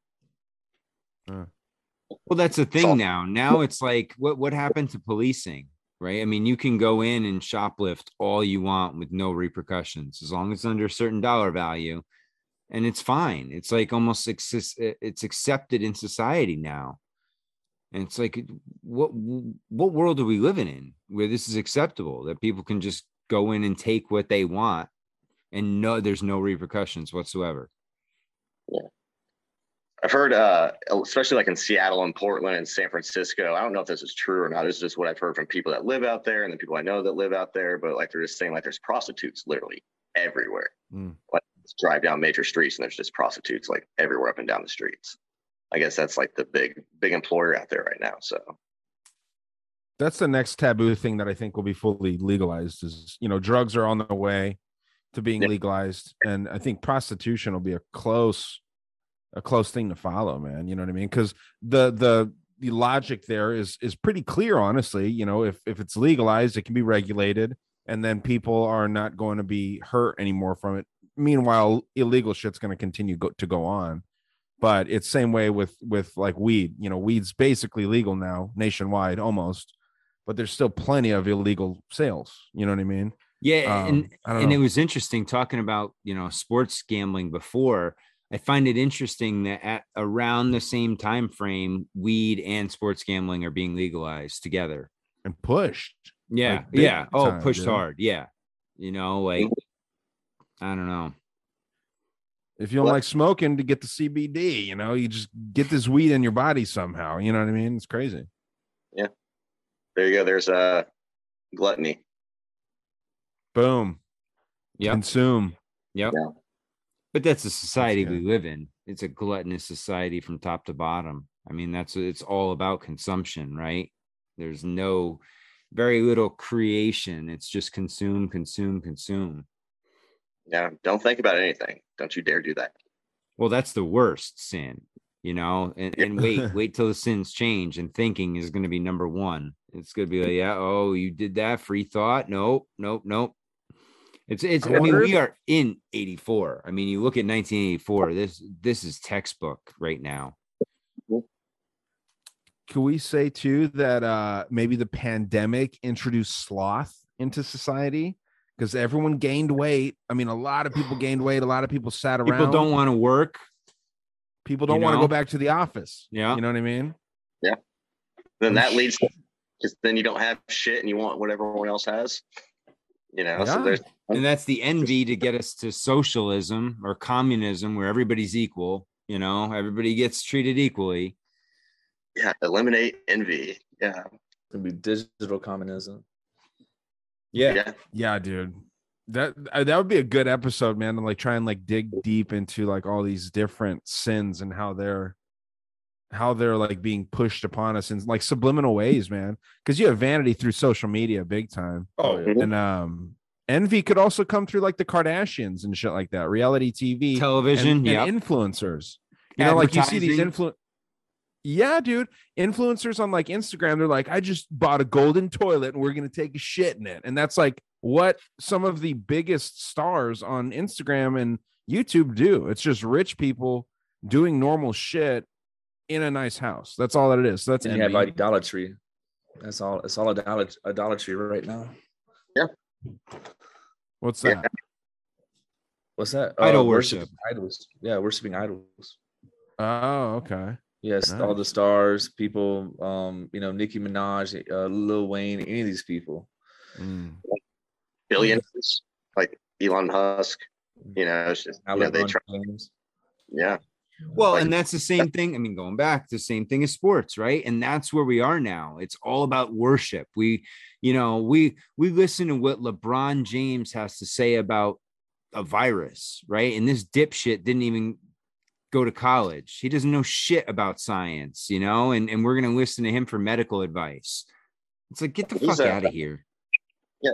He has chosen one written on his back, tattooed on his back. That's like false, you know, that's you know, false idol worship there. And then, you know, he's I'm pretty sure he's in like the boule. His symbol is- is the lion. Yeah.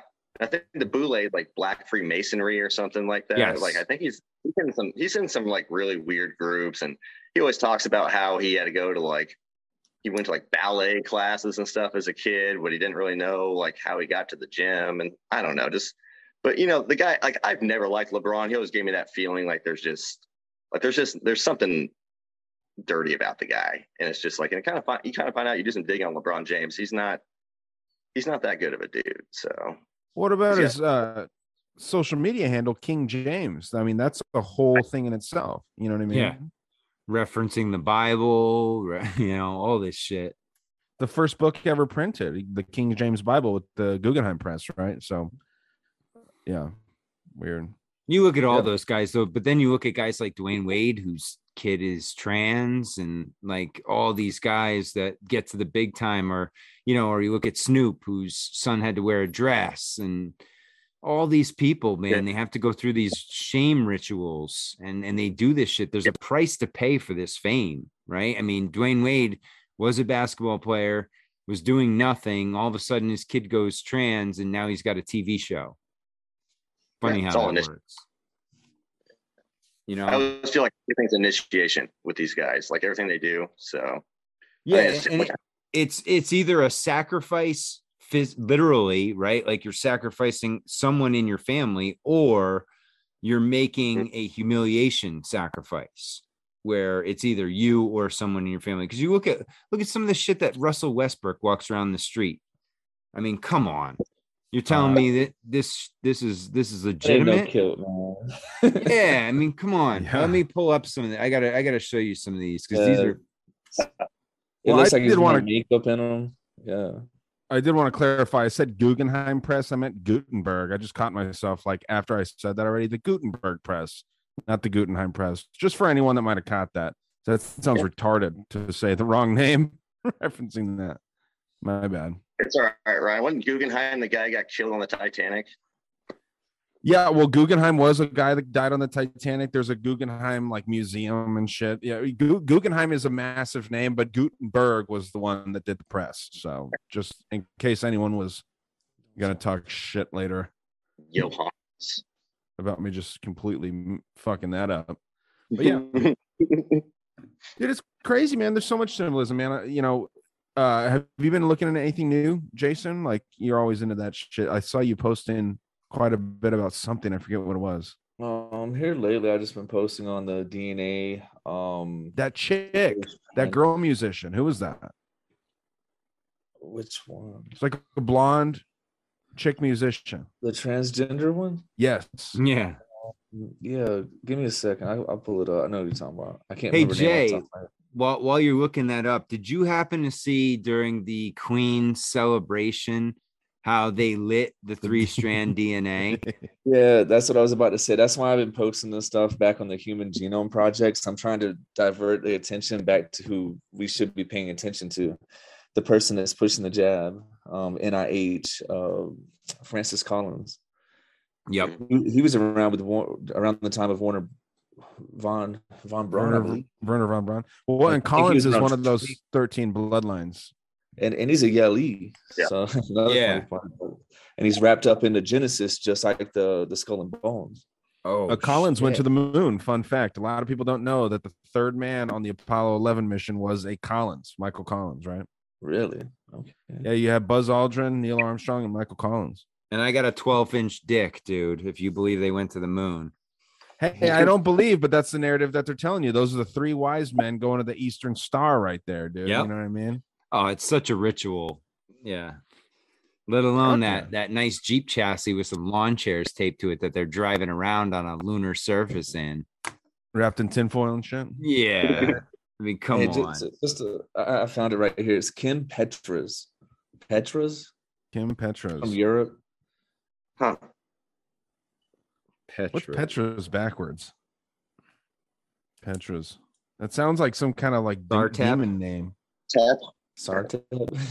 Yeah, Sartep. Sartep. I'm about to blow your fucking minds right now. I bet you Sartep means something. All right, let's see it, Rye. Get us. Let's check. I'll So, duck, duck, uh, go it. yeah, so they, Sartep they- is. she did a song. She did a cameo with Paris Hilton at the same time. They're pushing. I'm sorry, I said her, him. It's, it's- it was a little boy, and they changed. Don't the sex- misgender her. like eight years ago. So it's still a dude. Um, but you know, I posted on it, man. It it looks like a normal dude, and then uh they changed him into a transgender girl, and now they're pushing him as the new Paris Hilton. He even did a cameo with Paris Hilton. Like a sex object. It's a transgender. So there's little boys that are gonna be like, oh gosh, she's so hot. Dude, go to go to Kim Petras. I I I uh I bet you'll see what I'm, I'm talking about. It's worse than Twitter. Go to go to Kim Petras Instagram page, read the comments. There's there's boys and girls talking about how beautiful she is and how great she is, and she has at least a million followers or, or more. So kind of it kind of shows you what they're doing. They're trying to blend the the genders because, like I said, you have the two pillars. Once you merge it into one and and and you become uh, what they believe Elohim, where we're trans transhuman, we've we've ascended into this godly form where we're half robot, half human. There won't be no point in uh, reproduction, so they need to blend both the male and the female. Um, you see what I'm talking about? Yeah. Does that make sense? Yeah, dude. We I'm got kinda uh I. I did kind I did kind of find a mind blowing thing here with Sartep. Uh, since it this is a transgender, you said that it was a male to female. Sartep. That's yeah, it. male to female. It was male a to female. So So- Sartep is a salami company. So they cut off that dick, and now you know salami is Now definitely a dick reference, That's There's funny. connection everywhere. right? no, that's kind of funny, dude. That's a convincing tranny, dude. It's dark. Yeah, man, that's what I'm saying. And and dude, you can pull her up. She's got the black and white right there. Um, it there's a Black lot of white right symbolism there. there. A lot of mirror images. Yeah, click on one that's close up. It's wild, dude. That's I, I mean, it's click on one, not that one. Like one of just her. Like, yeah, I mean, you see that somewhere, you're not gonna think twice. You know what I mean? Unless That's- you know that unless you know. Yeah, that's dark, dude. Yeah, like And you see that with like other other folks too, like freaking uh dude. Yeah, I mean, come on. That's wild. That is a that's the Mona Lisa of transgenders, as they say know, in right? 40 year There old you go, virgin, Bri. right? She did a cameo with uh, and I, you know, I sent Looks it like over- Christina man. Aguilera, That's fucked Yeah. up. King Kong acts with a like Paris giant Hilton, dong. And- Well, she doesn't have a dick though. No, Yeah. not anymore. Makes No, you she- think of Ventura. Yeah. It was it was like eight years old whenever it was removed, I believe. Yeah, click that. Come on. That's not that is I, are we sure that this is real? I mean, Have you checked under the hood? no, I, I haven't. I don't It's- want to. Yeah, like uh, yeah, I don't I mean, yeah, that's a scary thing. Um, dude, imagine that this thing is hitting on you and then it, you go back to its house and then it pulls out a fucking Pringles can. Yeah. Just slaps it on your Vomit. Shake. It's it's in, it's it's getting increasingly more uh accepted. It's The, the tolerance, the do as thou wilt. Well, who's the one guy like Harry Ah, Styles? look, Yeah, Here we Harry go. Styles. What's this? Disneyland, Disney. dog. Yeah, Harry Styles is another weird one, man, because a lot of uh even older folks really uh accept his weird shit because somebody fell out off, of the they say. balcony at his show last night. Oh, good. Yeah. That's makes sense. Yeah, dude. Yeah, that's a good find, Jason. That's fucking good. Kim Yeah. Petras. Go check out that. That is And I check don't- out Sartep Salami. That's a real Sorry. company. It's a real Uh, company. Uh, the way that I found her was the from the Stranger Things. I was going into the season four and looking at every single aspect of it, uh, especially the, the song that they made famous with. What was it? Running up that Something. hill. Run up the run up that hill.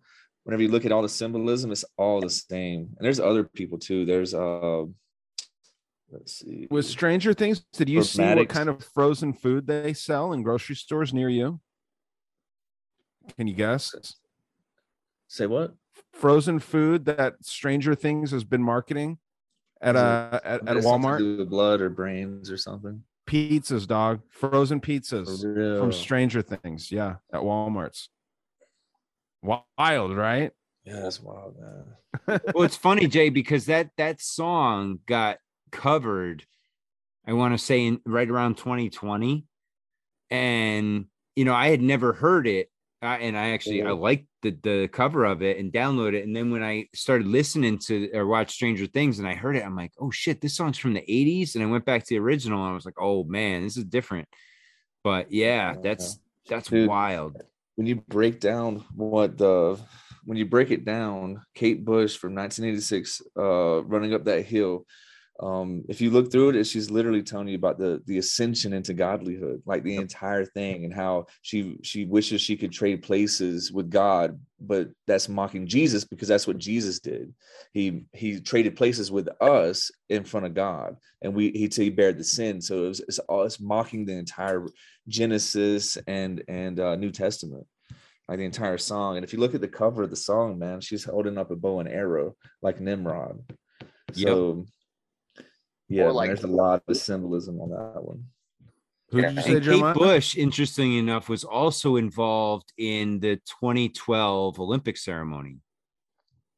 Somehow she was tied in because when I was doing research for that, I remember her coming up, and uh, some she had something to do with it. with some of the symbolism in that also, or a song they used Right. of hers in that.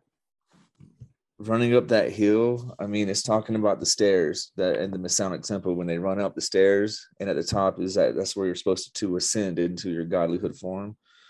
So i mean it's it's uh it was wild man doing research on stranger things. I've never i never paid attention to it until the season four.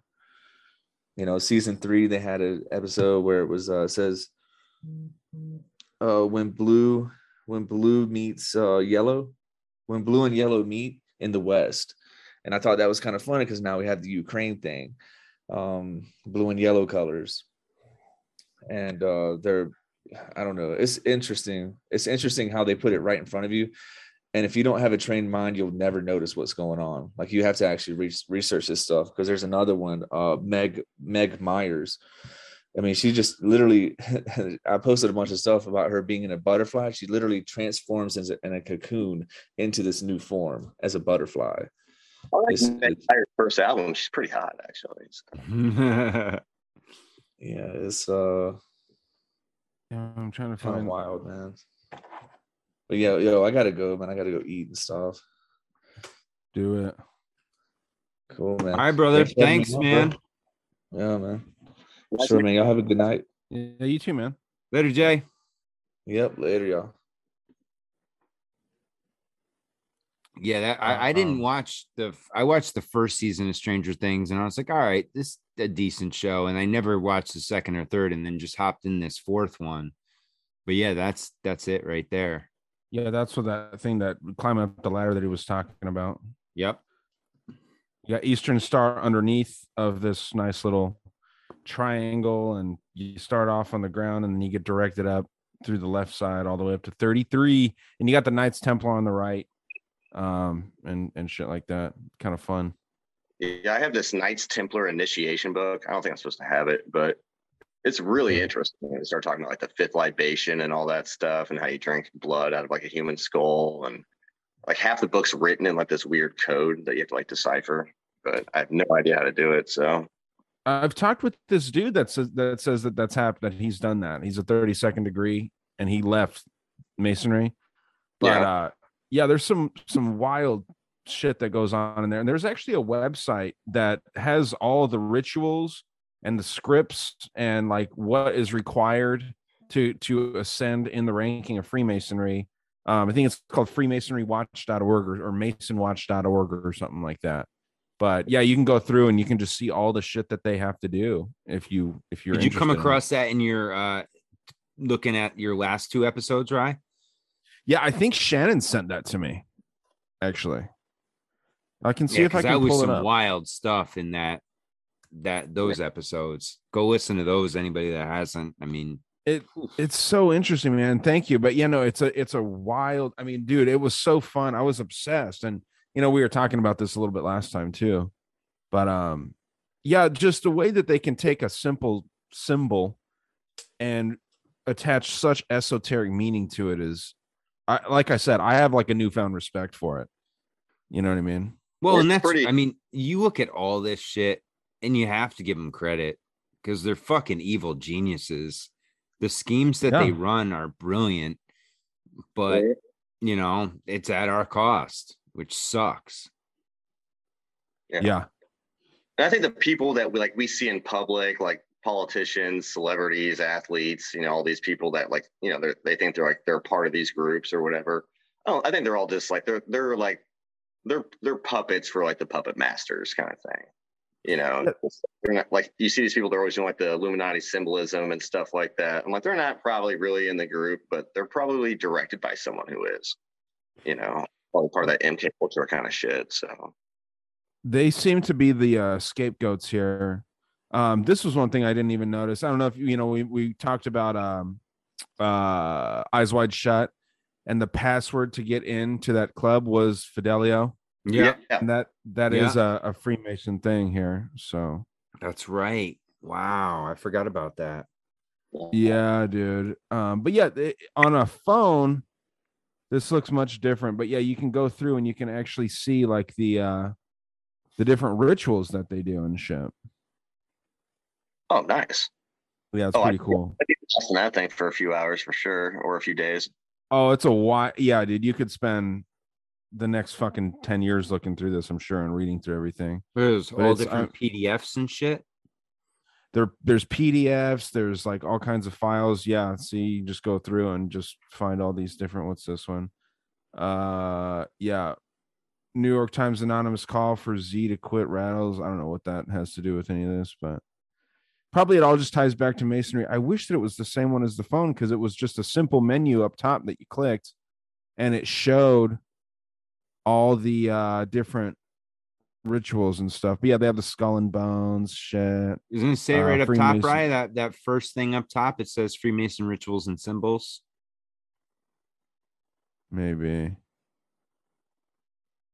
Uh yeah. Oh, do you remember this in the 90s? Oh yeah. That's sick, right? okay, so yeah, this was it. Good eye.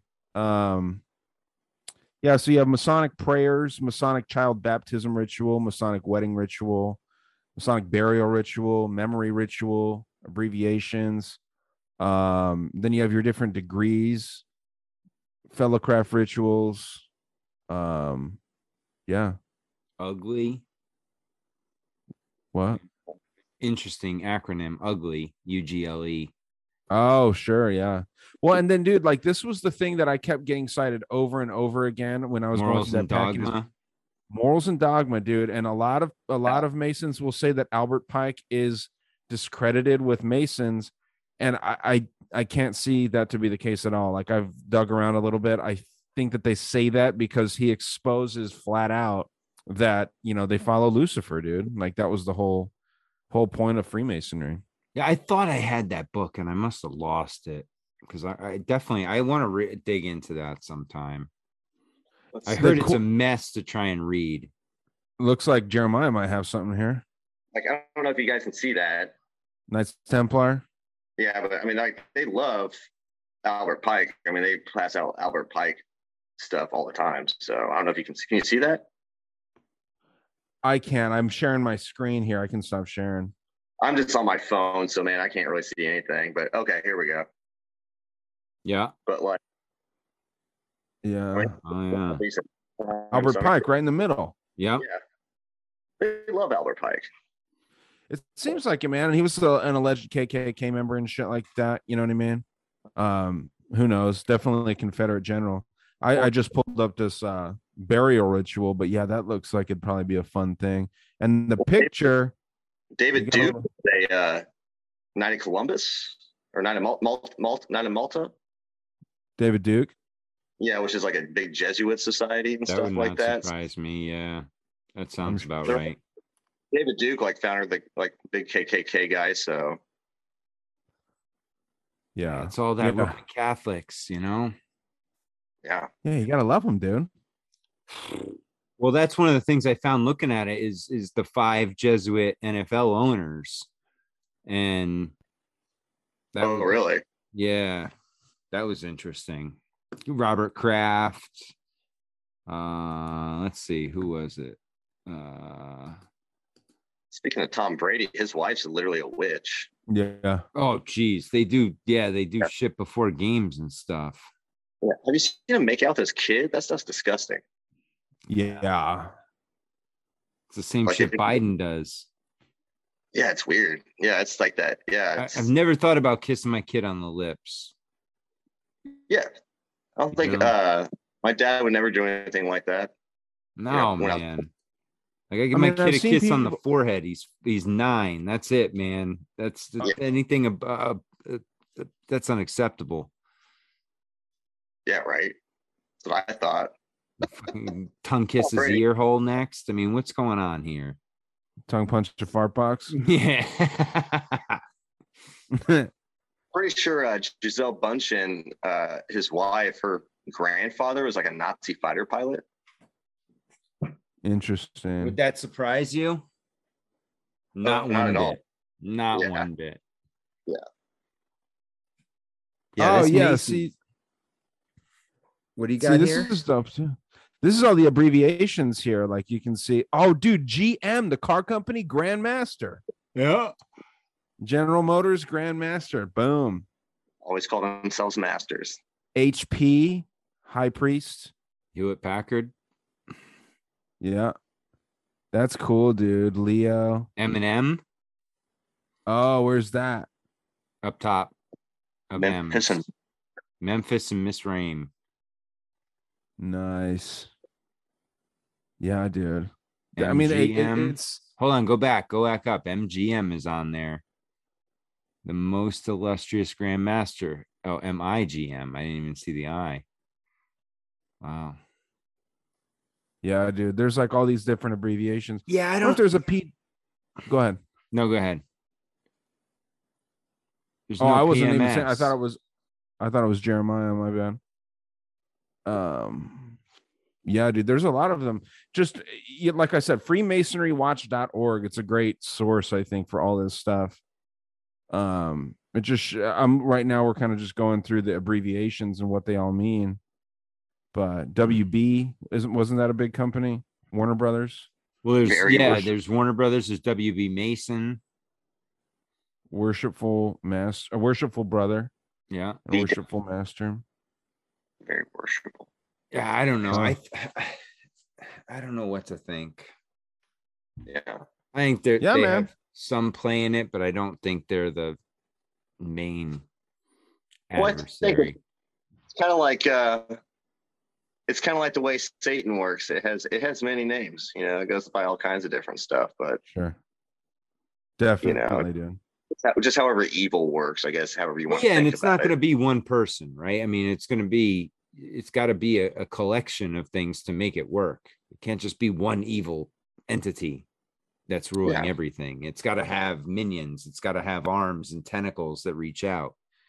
Yeah, and its members change their names, they change their religion, they change their identity, they change their associations all the Yes. time. So And that's what you saw with the Jesuits, right? When they when they first started, that's how they went out. They went out and you know spread anonymously, essentially, and then set up shop and then took over. And then Yeah. Got too big and, and the people pushed back and they would either get driven out or they would take over and that would be their town now. or if they got kicked out, they'd come back under a different name. So Exactly. Well, and a lot of times they went there under a false name too, right? Oh Yeah. yeah, that, yeah. I mean Ignatius Loyola, the guy who founded it, you know, he was a you know a Kabbalist, I'm pretty sure. So Yeah. That's deep shit, man. and just like well, Adam and they were in, they were into that where uh, the Mary worship too. That which is Oh, the Virgin. Isis worship. Yep. Yeah, it's some time- weird, weird shit. yeah, they're in that. That's that old Babylonian religion stuff. You know, the mean, worship It's all recycled, man. Semiramis or Diana, Ishtar, Asherah, you know, whatever, however many names she has. It's all the same then thing. you, then you get into like Tammuz and other sun god worshiping shit, you know, which is obviously a little different, but yeah, man, it's all recycled stuff, dude. And it is sad, but like my whole thing that kind of just draws me towards Christianity is um that seems to be the, like so under attack. You know what I mean? And I don't know if I'm biased just because like I was kind of raised somewhat in that. Um we never went to church or anything, but you know, I don't know. like i mean i consider myself a christian i guess i don't go to church or anything like that but like the way the reason i do is just because for the most part you know you follow the ten commandments and avoid the seven deadly sins for the most part you know things aren't too bad and but then like you know but like i don't really like you know like i don't go to church. I don't preach jesus or anything like that but i believe like his principles of all like out of all like the uh you know quote unquote gods out there like i thought i feel like his are like the most like um it's the word i'm looking for like altruistic. Yeah it makes sense right? Like i don't know. To me it just makes sense but like it's like the it seems like the least violent or the least like apathetic. Yeah but then you do have like the uh you know the crusades and things like that but those were done by ungodly people you know what i mean? I, I they these people that try to hide behind christianity and then carry out these horrible acts Yeah, I think that those are- wolves in sheep's clothing, right, Rye? exactly exactly dude. Like perfectly said that these people are are meant to look like we're warriors for christianity but we're going to go and slaughter people that don't believe the same thing that we do. That's not what christianity says. Yeah. It just says, you know, it's kind of like a live and let live religion, it seems, but you know, Islam, it's kind of provably not that. They want, you know, from what I've looked in myself, they want to go after people that don't believe in what they believe in. I don't know, man. Um, Catholicism is the same same way, though. You know. Well, yeah, I think uh, like on like my honest opinion about Catholicism is just like it's basically just straight like uh witchcraft in a way because it's just like, absolutely it's, it's moon worship, it's earth worship, it's it's basically Athena Venus worship. You know, like that's what the Virgin Mother is. It all goes back to like Isis and like Horus and all that stuff. So fun fact the g within uh, the freemason symbol is a representation of venus it's that generative property it's the man legs and the woman legs that are crossed and then the g would be like a baby or a demon right and Yeah. that's like what's coming into the world it's fucking dude it's so dark and deep man it's crazy and that's why they wear like that uh apron over their cock and balls is because you know that's what uh Osiris lost was his dick. That was his last piece that he lost. That was like the 14th or 13th or 14th 13th, and they found 12. Okay. Yeah. Okay. So that's what it is. Yeah. So, but that's why they come. That's a sacred. You know, they're, that's the most sacred thing for like a mason is his dong. So. so they were saying in this packet 26 pieces was what osiris was cut into that's what the masons believe was that he was cutting into 26 pieces and they Okay. found 25 Yeah, the myth, the myth, the Egyptian myth of it is 12 and 13. Yeah. So it's just confusing, man, you know, and that's deliberate. Oh, without a doubt. Yeah. that is absolutely intentional. It's Yeah. look over here and then we'll we'll do something over there. Yeah. Because isn't that? I think that story is the same thing. Is isn't that the same story as like Tammuz or Tammuz or whatever his name is? Yeah. Yeah, you have like yeah, you have robbing thrown in there, Horus, you have all these things. Isis is obviously basically what it is. Freemasonry is like a, a, a recycling of these ancient mysteries. They call them mystery schools. And Yeah. they just it's just a recycling of of all that stuff, man. So and all those old religions by Christian standards would be pagan. So, you know, it's all yeah, essentially if you're not if you're worshiping a god and it's not the god of the bible and, and jesus according to what they think then you're worshiping the devil. So hmm. the devil goes by 77 names. They're all listed in the the satanic bible by anton lavey. And it's like horus ra fucking i mean all these gods that you've heard about in other religions. And they they pit it. So it's weird. It's a there's too much that lines up for me to to discount it right now. Yeah. Yeah, I mean, I think I always kind of found like, you know, it's like it all kind of goes from that Babylonian Nimrod story, or maybe it was all actually one way everyone spoke the same language, and then you know everything since then is just like it's all Nimrod, you know, or something like that. Like every every name since then that's like a bad guy or is like Nimrod or something like that, and then everything that it comes from like uh, the female side of it comes from Semiramis or whatever whatever his wife's name was. So because like the mystery schools originally could have been like a giant hoax that they started from the very beginning the whole smoke and mirror show that that's what hollywood is now that's what all these things are now. It's like get back to that wizard of oz thing maybe a little bit. Maybe you know it's all about you know the the powerless person but controlling everyone from behind a curtain you know with basically holographs things like that so.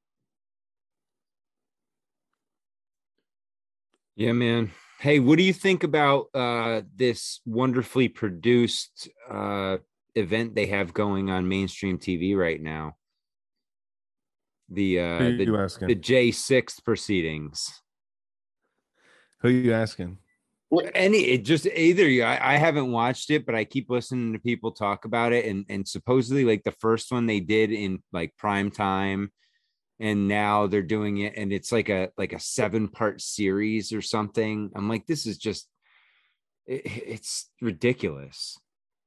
What is this is this like a johnny depp thing No, it's a add on to that. I I have like this theory that I think, and, and the guy's name's James Goldston, and he eh, he created Good Morning America, Nightline. I mean, this, this guy is the producer now for the January sixth hearing, so it's like kind of like an iteration of like it's like court TV. It's trash TV, but it's it's essentially painting Trump supporters as like Nazis, right?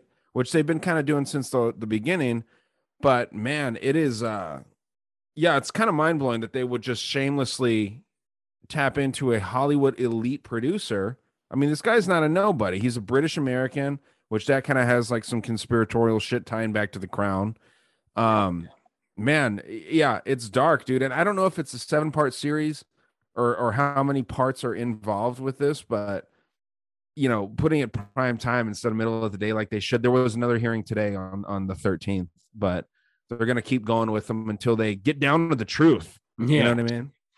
Oh, it's amazing, amazing the upside down world we live in. That they're they're still going at this, but what happened in the summer of 2020 were just peaceful protests. Hey, don't worry your little head about that. Okay, don't worry.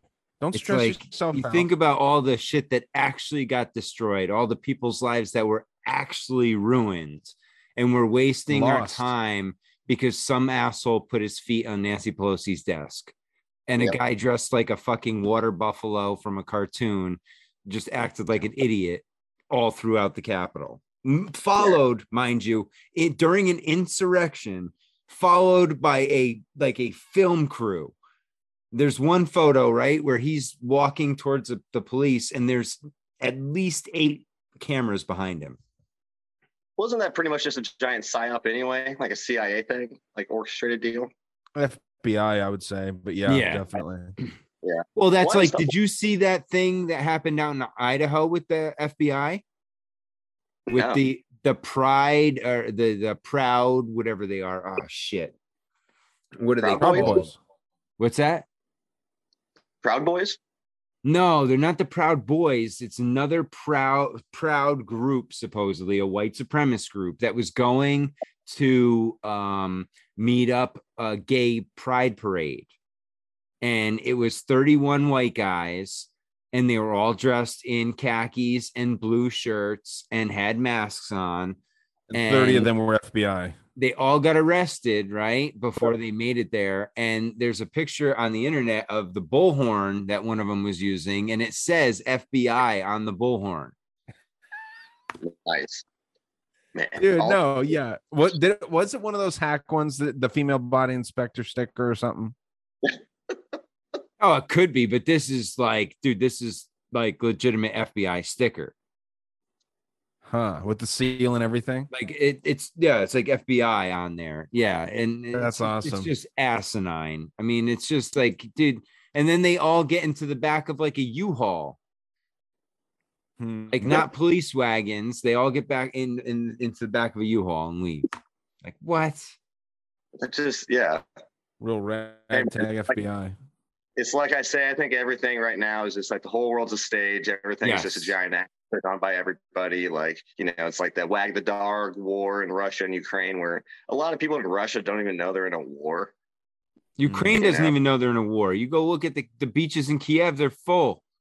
Yeah, right.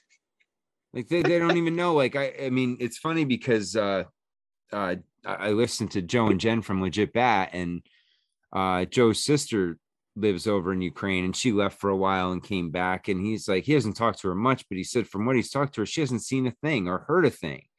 You know and you think if you're in the country you're gonna at least hear you know some plane abnormal planes flying overhead or something but no nothing. So yeah, it's just uh, I don't know if they're just trying to instigate like this is like their Lusitania or Gulf of Tonkin or you know Pearl Harbor thing where they're trying to you know or like a 9-11 thing they're trying to strike up you know they do that terrible some terrible event's going to happen and then all of a sudden it's going to you know get everyone's support to go for more war or something well like they that. So, tried and it didn't buy but they're still able to you know the the public didn't buy it as much as they hoped but yeah they got enough sentiment where they can just keep passing these bills and just throwing cash over there like it's Mhm. there's no tomorrow meanwhile we It's can't get baby food here and we Yeah. our gas prices are five six dollars a gallon in some places you know it's just it's Yeah. it's it's it's so i don't know if if you don't What- think this is uh, an an actual intentional operation i don't i don't know what to tell you I saw something the other day online. and I don't even know if it was a meme or something like that, but it says like, you know, like, you know, sending guns to Ukraine to protect it. But it's in like, then it's like in America, it's like taking your guns to protect us. Mhm. And it's like, so like, what's, Like, well, so they, yeah, they like- want to they want to send arms over there so those innocent Ukrainians can arm themselves against those evil Russians, right? But over here, us American citizens don't need to arm ourselves against our government. Our government's looking out for our best interests at all times. We just have to Well, trust when does them. When does that work out well in the United States history arming any kind of population you know any foreign population that always works out in a negative way? I mean we armed when I say we you know I wasn't even born yet but we armed what turned into Al Qaeda later. Yeah, the and then we armed yeah we armed what turned into ISIS and we turn we arm all these you know fucking uh the Iran Contras you know what I mean? We're great friends with Iran now right? I mean no come on like everyone that we arm ends up becoming a problem 20 or 30 years later. And this is going to be no different man. This is intentional dude. And and i know that we know that but there's something wrong with the the folks that don't see that and they're a big problem i think dude. And i would not be surprised if we see some hard times for like 20 or 30 years and this whole thing swings back around and we have like a holocaust situation here in the united states where the people that were supporting this right now that were like, yeah, send money to Ukraine, turn your kids gay. Every single kid, I won't rest until every kid is trans. Statements like that, those people are going to be fucking put in showers. You know what I mean? Those people are going to be the ones that are fucking, you know what I mean? Those people, uh, I think, might end up becoming the target of like fucking like gas chambers and shit, dude, because they are No, I, deliberately. I don't think you're gonna have to. I think they've inject they they've injected themselves with enough shit that they're that you're not gonna have to do anything to them. They're doing it to themselves. No, man, I think that there's going to be something ritualistic about it. You know what I Well, mean? And- According to some people, 2046 is around the time that shit's supposed to really hit Yeah. the fan. I know what you're talking about. Yeah, Yeah. definitely. Yeah, I'm still, interesting. Yeah, I'm trying to get as uh, self-sufficient and homesteading as possible. My goal is to do it by 2025 Yeah. to have enough, have enough like farmland up here, have enough garden. I live on 10 acres. Connect to my grandpa, he has like 80 acres.